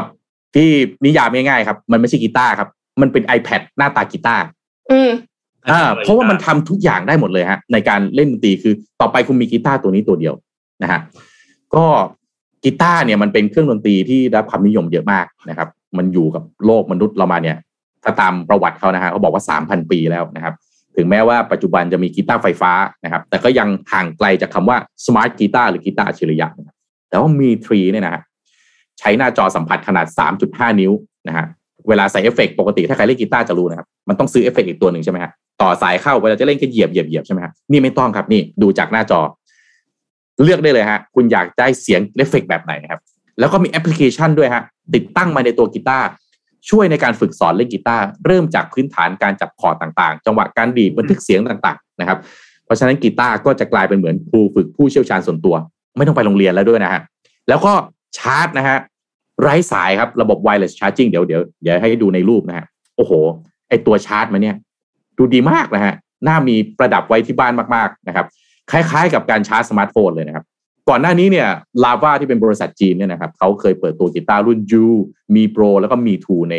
สองถึงสาม ปีก่อนนะครับก็เป็นเทคโนโลยีกีตาร์ไฟฟ้าที่มีการปรับปรุงพัฒนาอย่างต่อเนื่องนะครับแต่ปัจจุบันนะฮะมี ทรี เนี่ยฮะเรียกได้ว่าเป็นสมาร์ทกีตาร์น่าจะตัวแรกของโลกเลยครับพี่เห็นแล้วบอกเลยอยากได้มากนะครับพกตัวนี้ตัวเดียวครับไม่ต้องซื้อเอฟเฟกต์ไม่ต้องซื้ออะไรอย่างอื่นเลยครับตัวเดียวจบเพราะฉะนั้นแบรนด์กีตาร์ระดับโลกนะครับ Ibanez Fender Gibson หนาวครับอยู่ดีๆโดนจากเดิมเนี่ยนะการเล่นดนตรีเนี่ยเขาไม่ค่อยเล่นแบบว่าอะคูสติกกันแล้วเขาไปเล่นบนอิเล็กทรอนิกส์ใช่ไหมฮะใช้คอมพิวเตอร์เครื่องเดียวทำเพลงออกมาได้เนี่ยตอนนี้นะฮะโดน disrupt กระทั่งตัวกีตาร์ล้วนๆด้วยแหละฮะโอ้โหแหมโลกเรานี่แต่ว่าตะบองตรงว่าดูปั๊บตอนนี้หาทางแล้วฮะจะซื้อแล้วเอาเข้ามาประเทศไทยยังไงได้อยากได้มากแหมเจ๋งเจ๋งเจ๋งฮะเจ๋งมากเหมือนวันนี้นนมีมีอีกข่าวประชาสัมพันธ์หนึ่งปะคะใช่มีมีเรื่องประชาสัมพันธ์อีกเรื่องนึงครับนอกจากเราจะมีแฟนมีตคือรายการของเราเนี่ยมีแฟนมีตเนาะ ใน Mission on Stage ใช่ไหมครับวันที่สามสิบเอ่อมกราคมนะครับมีอีกรายการหนึ่งเป็นรายการของฝั่งทาง Mission to Pluto นะครับที่ทางฝั่งนั้นนะเขาก็ฝากมาประชาสัมพันธ์ด้วยเหมือนกันนะครับก็คือเป็นรายการ Final Fall ครับรอบนี้เนี่ย Final Fall เนี่ยจะมาในธีมของ Final Fall on Site นะครับก็ใครที่ชอบเรื่องราวที่เป็นเรื่องราวปริศนาเรื่องราวพิศวงเนี่ยคิดว่าหลายๆท่านเนี่ยน่าจะติดตาม Final Fall กันอยู่แล้วนะครับเพราะฉะนั้นก็คงไม่อยากที่จะพลาดงาน Final Fall on Site แน่นอนอันนี้มันเป็นการฉลองครบรอบหนึ่งร้อยตอนแล้วสำหรับรายการ Final Fall นะครับซึ่งทางด้านทีมงานของ Mission to Pluto เนี่ยเขาก็จัดอีเวนต์แห่งปีขึ้นมาโดยจำกัดจำนวนที่นั่งเนี่ยหนึ่งร้อยห้าสิบเอ็ดที่นั่งนะครับก็จะมีการเปิดห้องมาเล่าคดีกันแบบสดๆเลยแล้วก็พูดคุยกับทางด้านโฮสต์ของ Final Fall ก็คือพี่แฮมทัชพลนะครับก็เป็นพอดแคสเตอร์เสียงนุ่มนะครับเสียงนุ่มมากๆนะฮะแล้วก็มาเล่าเรื่องสยองขวัญกันแบบเป็น True Crime เลยแล้วก็มีกิจกรรมพิเศษมากมายนะครับโดยทางด้านบัตรเนี่ยจะมีสองราคานะครับเป็นบัตร หนึ่งพันหนึ่งร้อยเก้าสิบบาทเป็นบัตร วี ไอ พี เลยก็จะมีสิทธิพิเศษนะครับแล้วก็บัตร Regular เป็นบัตรราคาสี่ร้อยเก้าสิบบาทนะครับ ซึ่งนอกจากจะได้เข้าร่วมงานแล้วเนี่ยยังมีสินค้าที่ระลึกเป็น Limited Edition ให้กับทุกคนที่ซื้อบัตรด้วยก็จะอยู่ที่หน้าจอตรงนี้เลยนะครับของที่ได้เนี่ยก็จะค่อนข้างคุ้มมากๆนะครับก็โดยเฉพาะ วี ไอ พี เนี่ยจะได้สมุดจดนะครับที่เป็นสมุดจดของแบรนด์ Sequence นะครับปั๊มโลโก้ Final Fall มีเสื้อยืดให้แล้วก็มีที่นั่งแบบ วี ไอ พี คือชิดแบบติดขอบเวทีด้านหน้าเลยนะครับใครที่สนใจติดตามรายการ Final Fall อยู่เนี่ยก็อยากจะให้ไปดูรายละเอียดแล้วก็กิจกรรมเพิ่มเติมได้ที่แฟนเพจของ Mission to Pluto นะครับงานเนี่ยจะจัดขึ้นที่ Auditorium ชั้นหก True Digital Park นะครับในวันที่ยี่สิบสองมกราคมนะครับในปีสองพันห้าร้อยหกสิบห้านะครับลงทะเบียนงานตอนบ่ายสองครับแล้วก็งานเนี่ยจะมีตั้งแต่ตอนบ่ายสามจนถึงหกโมงเย็นนะครับสามารถสั่งซื้อบัตรได้แล้วนะครับที่ ไลน์ Official ของ แอท มิชชั่นทูเดอะมูน นะครับทุกวันจันทร์ถึงวันศุกร์ตอน สิบโมงถึงหกโมงเย็นครับแล้วก็ทีมงานเนี่ยเขาแจ้งนนมาเพิ่มเติมว่าตอนนี้บัตรเนี่ยมันเหลือจำนวนไม่มากแล้วนะครับใครที่สนใจเนี่ยต้องรีบจับจองนะครับเพราะว่าถ้าพลาดโอกาสครั้งนี้ไปเนี่ยไม่รู้ว่าโอกาสที่จะได้เจอกันครั้งหน้าอีกทีนึงเนี่ยเมื่อไหร่นะครับใครที่เป็นแฟนคลับ Final Fall ก็อย่าลืมเข้าไปติดตามครับอืมค่ะน่าตื่นเต้นมากเหมือนรู้สึกเหมือนแบบเล่น Escape Room อ่ะอ่าใช่ๆๆๆเขาบอกว่าแก้ไขปริศนาถ้าแก้ไม่ได้ออกจากห้องไม่ได้อะไรอย่างเงี้ยค่ะแข่งกับเวลาด้วยมีกิจกรรมมีของรางวัลที่จะเกิดขึ้นในงานนี้แน่นอนนะครับสำหรับใครที่เข้าไปร่วมงานค่ะเหมือนพี่โทมัสจะมีคลิปอะไรอย่างมีข่าวปิดท้ายมั้ยอ๋อมีข่าวนึงค่ะแต่ว่าก็เป็นเป็นเรื่องธุรกิจค่ะเป็นเรื่องของจีนอีกเช่นกันก็คืออ่ามีการจัดอันดับนะคะยูนิคอร์นทั่วโลกเนี่ยว่ายูนิคอร์นไหนที่มีมูลค่ามากกว่ากันคือจัดเฉพาะยูนิคอร์นขึ้นไปนะแล้วผลปรากฏว่า ByteDance ค่ะแซง Ant Group เป็นสตาร์ทอัพที่มีมูลค่ากิจการสูงที่สุดในโลกคือไม่รู้ว่าจะยังเรียกสตาร์ทอัพได้อยู่ไหมนะคะ Fortune Report เนี่ยจัดสตาร์ทอัพอันดับที่เป็นยูนิคอร์นขึ้นไปเนี่ยแล้ว Ant Group เนี่ยตกลงไปอยู่อันดับที่สองค่ะ ByteDance คือใคร ByteDance เนี่ยทุกคนก็คงรู้จักแล้วตอนนี้เพราะว่าเป็นเจ้าของแพลตฟอร์ม TikTok นะคะมีมูลค่าอยู่ที่ สามจุดห้า แสนล้านดอลลาร์ค่ะส่วน Ant Group เนี่ยซึ่งเป็น Fintech ในเครือ Alibaba มีมูลค่ากิจการอยู่ที่ หนึ่งจุดห้า แสนล้านดอลลาร์ค่ะแล้วก็อันดับอื่นๆนะคะอันดับอันดับที่หนึ่งเนี่ยคือ ByteDance สองอันดับที่สองเนี่ยคือ Ant Group อันดับที่สามคือ SpaceX ค่ะมีมูลค่า หนึ่งแสน ล้านดอลลาร์อันดับที่สี่คือ Stripe ซึ่งก็คือเป็น Fintech เนี่ยนะคะมีมูลค่า เก้าจุดห้า หมื่นล้านดอลลาร์แล้วก็อันดับที่ห้าคือ Klarna นี่ก็ Fintech อีกค่ะ สี่จุดหก หมื่นล้านดอลลาร์ค่ะโอ้โห Fintech นี่มาแรงมากค่ะเพราะว่าเนี่ย Ant Group Space เอ่อ Stripe Klarna เนี่ยคือ Fintech ทั้งหมดเลยนะคะTikTok เนี่ยก็เป็นแพลตฟอร์มที่มีการเจริญเติบโตสูงขึ้นต่อเนื่องในระยะเวลาที่ผ่านมาจำนวนผู้ใช้งาน Active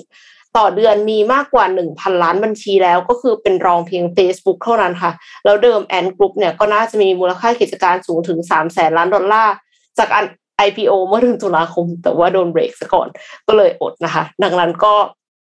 ทำให้ ByteDance แซง Ant Group ขึ้นมาได้แล้วค่ะครับจบแล้วค่ะพี่โทมัสโอเคลืมลืมมิวไว้ไว้อยู่แล้วดูปีก่อตั้งนะครับปีก่อตั้งเขาแบบหลังปีสองพันหมดเลยอ่ะนะฮะ แล้วดูมูลค่านะฮะโอ้โหไม่น่าเชื่อนะก็ตอนนี้ โลกมันเปลี่ยนไปนะครับ exponential จริงๆค่ะ ที่พาไปปิดท้ายนะครับ สถานการณ์ที่น่าจะน่าเป็นห่วงนะครับก็คือสถานการณ์ที่ชายแดนของเรานะครับที่ต่อกับพม่านะครับที่มีการปะทะกันระหว่างรัฐบาลทหารเมียนมาแล้วก็กะเหรี่ยง เค เอ็น ยู นะครับเมื่อวานนี้นะครับในช่วงบ่ายก็ผู้สื่อข่าวนะครับก็รายงานถึงสถานการณ์การสู้รบระหว่างทหารกองกำลังสหภาพแห่งชาติกะเหรี่ยง เค เอ็น ยู นะครับกองกับกองพลน้อยที่หกกับรัฐบาลกับรัฐบาลทหารเมียนมาในพื้นที่แม่สอดจังหวัดตากนะครับเมื่อวานนี้ก็เราก็จะได้รับทราบข่าวที่มีเอ่ออาวุธปลิวมาตกนะครับเรียกว่าพวกลูกหลงแล้วกันนะฮะปลิวมาตกที่ฝั่งไทยชาวบ้านฝั่งไทยเราไม่รู้อิโหนอิเหน่ก็ตกใจไปด้วยนะครับล่าสุดเนี่ยนะครับรัฐบาลทหารเมียนมาในช่วงบ่ายนะครับประมาณบ่ายสองของเมื่อวานทหารเมียนมาครับส่งเครื่องบินเฮลิคอปเตอร์จำนวนสองลำครับเข้าโจมตีที่บ้านซูซิเมียนตรงข้ามบ้านแม่กุ่มใหม่ท่าซุงตำบลแม่กุ่มนะครับโดยยิงปืนจากทางอากาศลงใส่ที่มั่นฝ่ายกะเหรี่ยงนะครับแล้วก็หมู่บ้านชาวกะเหรี่ยงแต่ไม่มีราษฎรได้รับบาดเจ็บหรือเสียชีวิตนะครับแต่ว่าเอ่อเพราะว่าราษฎรเหล่านั้นเนี่ยก็หนีภัยสงครามเข้ามาในไทยก่อนแล้วนะครับนอกจากนี้เนี่ยการโจมตีทางอากาศนะครับฝ่ายเมียนมาส่งกำลังทหารเข้ามาปะทะกับฝ่าย เค เอ็น ยู มีการยิงกันด้วยอาวุธประจำกายปืนกลจุดเก้าสิบสามแล้วก็ปืน อาร์ พี จี นะครับก็ตอนนี้เนี่ยฐาน เค เอ็น ยู ก็ได้เข้ายึดแล้วก็เคลียร์พื้นที่แม่วาคีซึ่งเป็นจุดตรวจแล้วก็ฐานที่มั่นแห่งแรกก่อนจะเข้าบ้านเลเตอร์เลเตอร์กอนะครับประมาณหนึ่งกิโลเมตรครึ่งตรงข้ามบ้านดอนชัยตำบลแม่ตาวนะฮะหลังจากที่ฝ่าย เค เอ็น ยู โดยได้ส่งกำลังทหารเข้าไปโจมตีจนมีการปะทะกับฝ่ายเมียนมาอย่างหนักนะครับผลจากการสู้รบก็ฝ่ายทหาร เค เอ็น ยู แล้วก็กองกำลัง พี ดี เอฟ เสียชีวิตสองนายได้รับบาดเจ็บจำนวนมากนะครับสถานการณ์ยังวุ่นวายอยู่มากๆเลยครับแล้วก็ที่ชายแดนไทยนะครับชายแดนไทยเมียนมาจังหวัดตากเนี่ยก็ออกเอกสารสถานการณ์ชายแดนพื้นที่จังหวัดตากเมื่อวันสองวันที่ผ่านมานะครับระบุว่าการสู้รบเนี่ยไม่ส่งผลกระทบต่อราษฎรไทยตามแนวชายแดนแต่ว่าถามว่าไม่ส่งผลกระทบจริงหรือเปล่าเราก็จะเห็นว่ามันมีลูกหลงปลิวมาเรื่อยๆนะครับทีนี้ก็เลยอยากจะ พาคุณผู้ฟังครับพาไปรู้จักกันนิดนึงครับว่ากะเหรี่ยง เค เอ็น ยู ที่พูดถึงกันตามข่าวเนี่ยครับจริงๆแล้วคือใครนะครับกะเหรี่ยง เค เอ็น ยู เนี่ยชื่อเต็มๆคือสหภาพแห่งชาติกะเหรี่ยงนะครับภาษาอังกฤษคือ The Karen National Union หรือ เค เอ็น ยู นะครับเป็นกลุ่มติดอาวุธชาวกะเหรี่ยงในพม่านะครับที่ทำการสู้รบกับรัฐบาลพม่าตามแนวชายแดนไทยนะครับในบริเวณอาณาเขตของพื้นที่ที่เรียกเป็นภาษากะเหรี่ยงว่ากอซูเลนะครับโดยฝ่าย เค เอ็น ยู เนี่ยได้สู้รบกับพม่ามาว่ากันว่าเกินกึ่งศตวรรษมาแล้วนะครับคือนับตั้งแต่พ.ศ. สองพันสี่ร้อยเก้าสิบเอ็ดนะครับโดยร่วมกับกองกำลังย่อยที่ชื่อว่ากะเหรี่ยง เค เอ็น แอล เอ หรือ Karen National Liberation Army นะครับสหภาพแห่งชาติกะเหรี่ยงเนี่ยอยู่ภายใต้การปกครองของนายพลโบเมียมามากกว่าสามสิบปีนะครับซึ่งได้ตั้งตนเองเป็นประธานาธิบดีมาตั้งแต่พ.ศ. สองพันห้าร้อยสิบเก้าจนถึงสองพันห้าร้อยสี่สิบสามนะครับแล้วก็นายพลโบเมียเนี่ยถึงแก่กรรมเมื่อวันที่ยี่สิบสี่ธันวาคมคือเมื่อไม่กี่วันที่ผ่านมานี้แต่เป็นปีพ.ศ. สองพันห้าร้อยสี่สิบเก้านายพลโบเมียเนี่ยมาเสียชีวิตในโรงพยาบาลที่ประเทศไทยนะครับโดยสหภาพแห่งชาติกะเหรี่ยงเนี่ยสามารถเลี้ยงตนเองได้โดยว่ากันว่าผ่านการทำการค้าขายนะครับผ่านตลาดมืดที่ชายแดนของประเทศไทยนะครับซึ่งหลังจากการลุกฮือต่อต้านเผด็จการของประชาชนชาวพม่าที่เรียกเหตุการณ์นั้นว่าเหตุการณ์แปดแปดแปดแปดทมิฬนะครับเพราะว่ามันเกิดขึ้นเมื่อวันที่แปดสิงหาคมปีพ.ศ. สองพันห้าร้อยสามสิบเอ็ดเนี่ยเหตุการณ์นั้นเนี่ยมันล้มเหลวนะครับแล้วก็ยุติลงด้วยการถูกปราบปรามอย่างรุนแรงของรัฐบาลทหารพม่าเมื่อเดือนกันยายนในปีสองพันห้าร้อยสามสิบเอ็ดปีเดียวกันหลังเหตุการณ์นี้ครับรัฐบาลพม่าก็หันไปขอความช่วยเหลือจากจีนจึงทำให้เกิดการค้าขายนะครับแล้วก็ให้สัมปทานทางการค้าหลายอย่างแก่จีนเพื่อแลกเปลี่ยนกับอาวุธจำนวนมากในจุดนี้นะฮะทำให้กองทัพพม่ามีขนาดเข้มแข็งแล้วก็ใหญ่มากขึ้นจากเดิมเป็นอันมากในช่วงนี้รัฐบาลทหารพม่าก็เริ่มเปิดการเจรจากับสหภาพแห่งชาติกะเหรี่ยงหรือกะเหรี่ยง เค เอ็น ยู เนี่ยแหละครับที่ต่อสู้กับรัฐบาลแล้วก็ต้องการเปิดให้มีการเจรจากันเพื่อให้เข้ามาร่วมมือกับรัฐบาลมิเช่นนั้นนะฮะรัฐบาลทหารพม่าก็ขู่กับทาง เค เอ็น ยู กะเหรี่ยง เค เอ็น ยู ไปว่าไม่งั้นก็จะต้องถูกทำลายลงทั้งหมดสุดท้ายกะเหรี่ยง เค เอ็น ยู ไม่ยอมครับกองกำลังของสหภาพแห่งชาติกะเหรี่ยงเนี่ยอ่อนแอมากนะฮะจากการปราบปรามของฝ่ายรัฐบาลแล้วก็เสียกองบัญชาการที่มาเนอร์พลอนะครับซึ่งเมืองนี้เนี่ยจะเป็นเมืองยุทธศาสตร์สำคัญเลยครับเมืองนี้เนี่ยอยู่ใกล้กับชายแดนไทยนะครับเค เอ็น ยู กะเหรี่ยง เค เอ็น ยู เนี่ยเสียเมืองนี้ไปในปีพ.ศ. สองพันห้าร้อยสามสิบเจ็ดนะครับแล้วก็เริ่มมีการแตกแยกเกิดขึ้นภายในครับมีการยอมเข้าร่วมมือกับกองกำลังย่อยส่วนหนึ่งคือกะเหรี่ยง เค เอ็น แอล เอ นะครับที่เป็นกะเหรี่ยงฝ่ายพุทธนะครับที่เรียกตนเองว่ากองกำลังกะเหรี่ยงประชาธิปไตยฝ่ายพุทธนะครับหรือ Democratic Karen Buddhist Army กองกำลังกลุ่มนี้เนี่ยได้รับมอบอาณาเขตส่วนพื้นที่ส่วนหนึ่งให้ปกครองตนเองครับ แลกเปลี่ยนกับการที่ยอมเข้าไปร่วมมือกับรัฐบาลกองกำลังกะเหรี่ยงพุทธนี่เองฮะมีส่วนสำคัญที่ช่วยให้รัฐบาลทหารพม่าเข้ายึดกองบัญชาการ เค เอ็น ยู ที่มาเนอพลอได้มาเนอพลอคือเมืองยุทธศาสตร์สำคัญนะครับเหตุผลที่กะเหรี่ยงพุทธเนี่ยกลุ่มนี้อ้างการเข้าร่วมกับฝ่ายรัฐบาลคือการถูกเอาเปรียบมีความเหลื่อมล้ำและไม่ได้รับความเป็นธรรมจากกะเหรี่ยง เค เอ็น ยู ที่นับถือส่วนของคริสต์อยู่นะครับสหภาพแห่งชาติกะเหรี่ยงกับกะเหรี่ยง เค เอ็น แอล เอ ครับยังคงร่วมกันต่อสู้กับรัฐบาลทหารพม่าต่อไปนะครับแล้วก็มีการจัดตั้งกองกำลังเป็นหน่วยกองโจรขนาดเล็กหลบซ่อนอยู่ตามแนวชายแดนไทยนะครับโดยใช้วิธีตั้งค่ายแบบชั่วคราวที่เคลื่อนย้ายหนีได้สะดวกนะครับมีการปะทะกันเป็นระยะโดยตลอดมาจนถึงปัจจุบันนะครับแม้กองทัพฝ่ายรัฐบาลพม่าเนี่ยจะมีขีดความสามารถที่จะกวาดล้างกองกำลังกะเหรี่ยงได้เป็นผลสำเร็จแต่ก็เสียกำลังแล้วก็ยุทโธปกรณ์ก็ประมาณไปมากๆนะฮะทำให้กองฐานพม่าเนี่ยก็โดยรวมอ่อนแอลงด้วยนะครับก็สุดท้ายเนี่ยรัฐบาลทางพม่าเลยต้องปล่อยให้เป็นแบบนี้ไปก่อนแต่ก็จะเห็นแบบนี้นะฮะการปะทะกันเกิดขึ้นเป็นระยะระยะว่ากันว่าครับการสู้รบของชาวกะเหรี่ยงนับเป็นการสู้รบที่ยาวนานมากๆครับปัจจุบันนี้ปาเข้าไปเจ็ดสิบปีแล้วแล้วก็ยังไม่จบง่ายๆเพราะฉะนั้นหลังจากนี้ครับเป็นเรื่องท้าทายมากๆครับว่าแล้วเราจะดูแลพี่น้องประชาชนที่อยู่ตรงแม่สอดยังไงฮะเราไม่แน่ใจว่ากะเหรี่ยง เค เอ็น ยู กับรัฐบาลทหารพม่าจะมีการปะทะกันแบบไหนเกิดขึ้นอีกแล้วจะมีลูกหลงปลิวมาอีกแบบนี้หรือเปล่าปัจจุบันนี้เนี่ยก็จากที่รายงานข่าวไปนะฮะชาวบ้านที่อยู่ในพื้นที่กะเหรี่ยงแล้วก็พม่าเนี่ยนะอพยพมาที่ไทยเนี่ย สี่ถึงห้าพัน คนเข้าไปแล้วอาจจะมากกว่านี้ด้วยนะฮะก็น่าน่าติดตามจริงๆเรื่องนี้ว่าความรุนแรงจะเป็นอย่างไรแต่ว่าแน่นอนในด้านสิทธิมนุษยชนในด้านมนุษยธรรมฮะชาวไทยเราก็คงยังต้องช่วยเหลือแล้วก็ดูแลต่อไปอย่างแน่นอนครับก็เป็นกำลังใจให้นะครับชาวพม่าทั้งปวงนะครับสู้กันมาเจ็ดสิบปีแล้วมีกำลังใจให้มากจริงครับคือแล้วข่าวข่าวข่าวเนี้ยมันสร้างผลกระทบเยอะแต่ว่าข่าวไม่ไม่ค่อยถูกพูดถึงเท่าไหร่เนาะถูกต้องใช่ข่าวเรื่องนี้แหละจึงอยากให้เอาเรื่องนี้พูดนี่พี่เอารูปนี้ขึ้นมาครับพี่รบกวนเอาให้ทีมงานช่วยเอารูปนี้ขึ้นมาสักนิดหนึ่งได้ไหมครับเป็นรูปที่เกิดขึ้นที่โรงเรียนแห่งหนึ่งนะครับที่โรงเรียนแม่ดาวกลางนะครับแล้วก็ผอ.โรงเรียนเนี่ยก็เรียกว่าช่วยเหลือชาวบ้านที่อพยพมาแหละครับให้ที่อยู่ที่กินที่พักอาศัยนะครับก็ อยากจะปิดท้ายข่าววันนี้นะครับด้วยรูปที่เรียกว่าชาวกะเหรี่ยงที่เขาอพยพมาเนี่ยเขาก็เขียนนะครับ Thank you so much Thailand ก็ไม่ว่าจะเป็นคุณจะเป็นคนเผ่าไหนประเทศไหนชนชาติไหนก็ตามสุดท้ายจริงๆเราเป็นมนุษย์เป็นคนเหมือนกันเลยครับการสู้รบกันจริงๆไม่ได้ช่วยสร้างอะไรเลยถ้าไปอ่านหนังสือของยูวัล โนอาห์ ฮารารีนะครับ Sapiens ก็บอกว่าทุกอย่างมันก็เป็นเพียงเรื่องเล่าเท่านั้นเองนะครับการที่เราจะสู้รบกันไปจริงๆสุดท้ายสิ่งที่เราแย่งชิงกันมันอาจจะไม่มีความจำเป็นเลยครับที่ต้องสู้รบกันก็เป็นกำลังใจไม่รู้หรอกตื้นลึกหนาบางความขัดแย้งของกะเหรี่ยง เค เอ็น ยู กับรัฐบาลทหารพม่าเนี่ยสาเหตุที่แท้จริงคืออะไรแล้วสู้รบกันไปเพื่ออะไรแต่ไม่อยากให้ความรุนแรงจริงครับ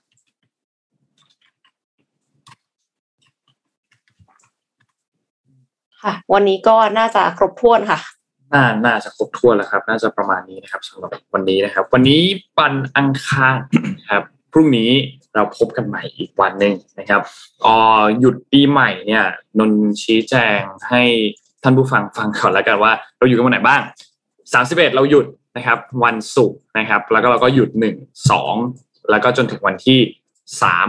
นะครับแล้วเรามาเจอกันใหม่อีกทีนึงในวันที่สี่มกราคมนะครับก็ให้ทุกท่านพักผ่อนกันอย่างเต็มที่นะครับในช่วงเทศกาลปีใหม่แบบนี้ใครเดินทางก็ระมัดระวังด้วยนะครับสำหรับการเดินทางรวมถึงปกป้องตัวเองจากสายพันธุ์โอไมครอนด้วยนะครับช่วงนี้ระบาดรุนแรงจริงนะครับใครไปเที่ยวก็ดูแลตัวเองกันดีๆนะครับวันนี้ขอบคุณ เอส ซี บี ครับผู้สนับสนุนแสนใจดีของเรานะครับ เอส ซี บี อยู่กับเรามาอย่างยาวนานมากๆขอบคุณ เอส ซี บี มากๆจริงๆนะครับและขอบคุณ Oris ครับตอนนี้เนี่ยทาง Oris Social Club Bangkok Bangkok เนี่ยนะครับเขามีแคมเปญให้คุณเข้าร่วมโหวตกันว่านาฬิการุ่นไหนที่คุณชื่นชอบและอยากให้เป็น Best Oris Watch of the Year นะครับซึ่งสัปดาห์นี้เนี่ยก็เป็นรอบไฟนอลแล้วนะครับซึ่งรอบตัว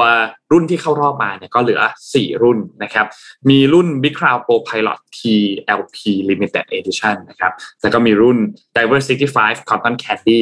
นะครับแล้วก็รุ่น Carl Brashear Caliber สี่ศูนย์หนึ่ง Limited Edition นะครับอันที่สามจากทางซ้ายนะครับแล้วก็รุ่นสุดท้ายคือ Sun Wukong Limited Edition นะครับก็มีสี่รุ่นนะครับโดยงานประกาศรางวัลเนี่ยจะมีการประกาศในวันที่สามสิบธันวาคมนี้คือวันพฤหัสนะครับใครที่ยังไม่ได้เข้าไปร่วมสนุกเนี่ยก็สามารถกดจอยกลุ่ม Facebook Oris Social Club Bangkok แล้วก็เข้าไปร่วมกิจกรรมนี้ได้นะครับร่วมสนุกกันเยอะๆครับมีของรางวัลดีๆจาก Oris Hostile รอคุณอยู่ครับและสุดท้ายขอบคุณ De Fonte ครับ Premium Skin Care for Men ผิวหน้าดูดีหน้าดูเด็กใครก็เดาอายุไม่ถูกภายใต้แนวคิด Future Biotechnology for Men Skin นะครับตอนนี้หาซื้อได้แล้วนะครับตาม e-commerce นะครับ Shopee Lazada เจ ดี Central We Love Shopping แล้วก็เว็บไซต์ตรงของเขาคือ เดฟอนเทสองเก้าหก นะครับแนะนำเลยนะครับก็ไปช้อปปิ้งกันได้นะครับและสุดท้ายนี้ขอบคุณท่านผู้ฟังทุกท่านด้วยครับอย่าลืมไปร่วมสนุกกับกิจกรรมแฟนมีตของ Mission Daily Report นะครับอยู่ในหน้าของ Mission to the Moon เลยพินอยู่ด้านบนนะครับยังสามารถร่วมกิจกรรมได้นะครับจนถึงวันที่สิบมกราคมเลยและทีมงานเนี่ยจะประกาศผลผู้โชคดีในวันที่สิบสองมกราคมครับวันนี้คิดว่าน่าจะครบถ้วนแล้ววันนี้เราสามคนลาไปก่อนแล้วพบกันใหม่อีกครั้งนึงในวันพรุ่งนี้วันพุธครับสวัสดีครับสวัสดีครับสวัสดีค่ะ Mission Daily Report Start your day with news you need to know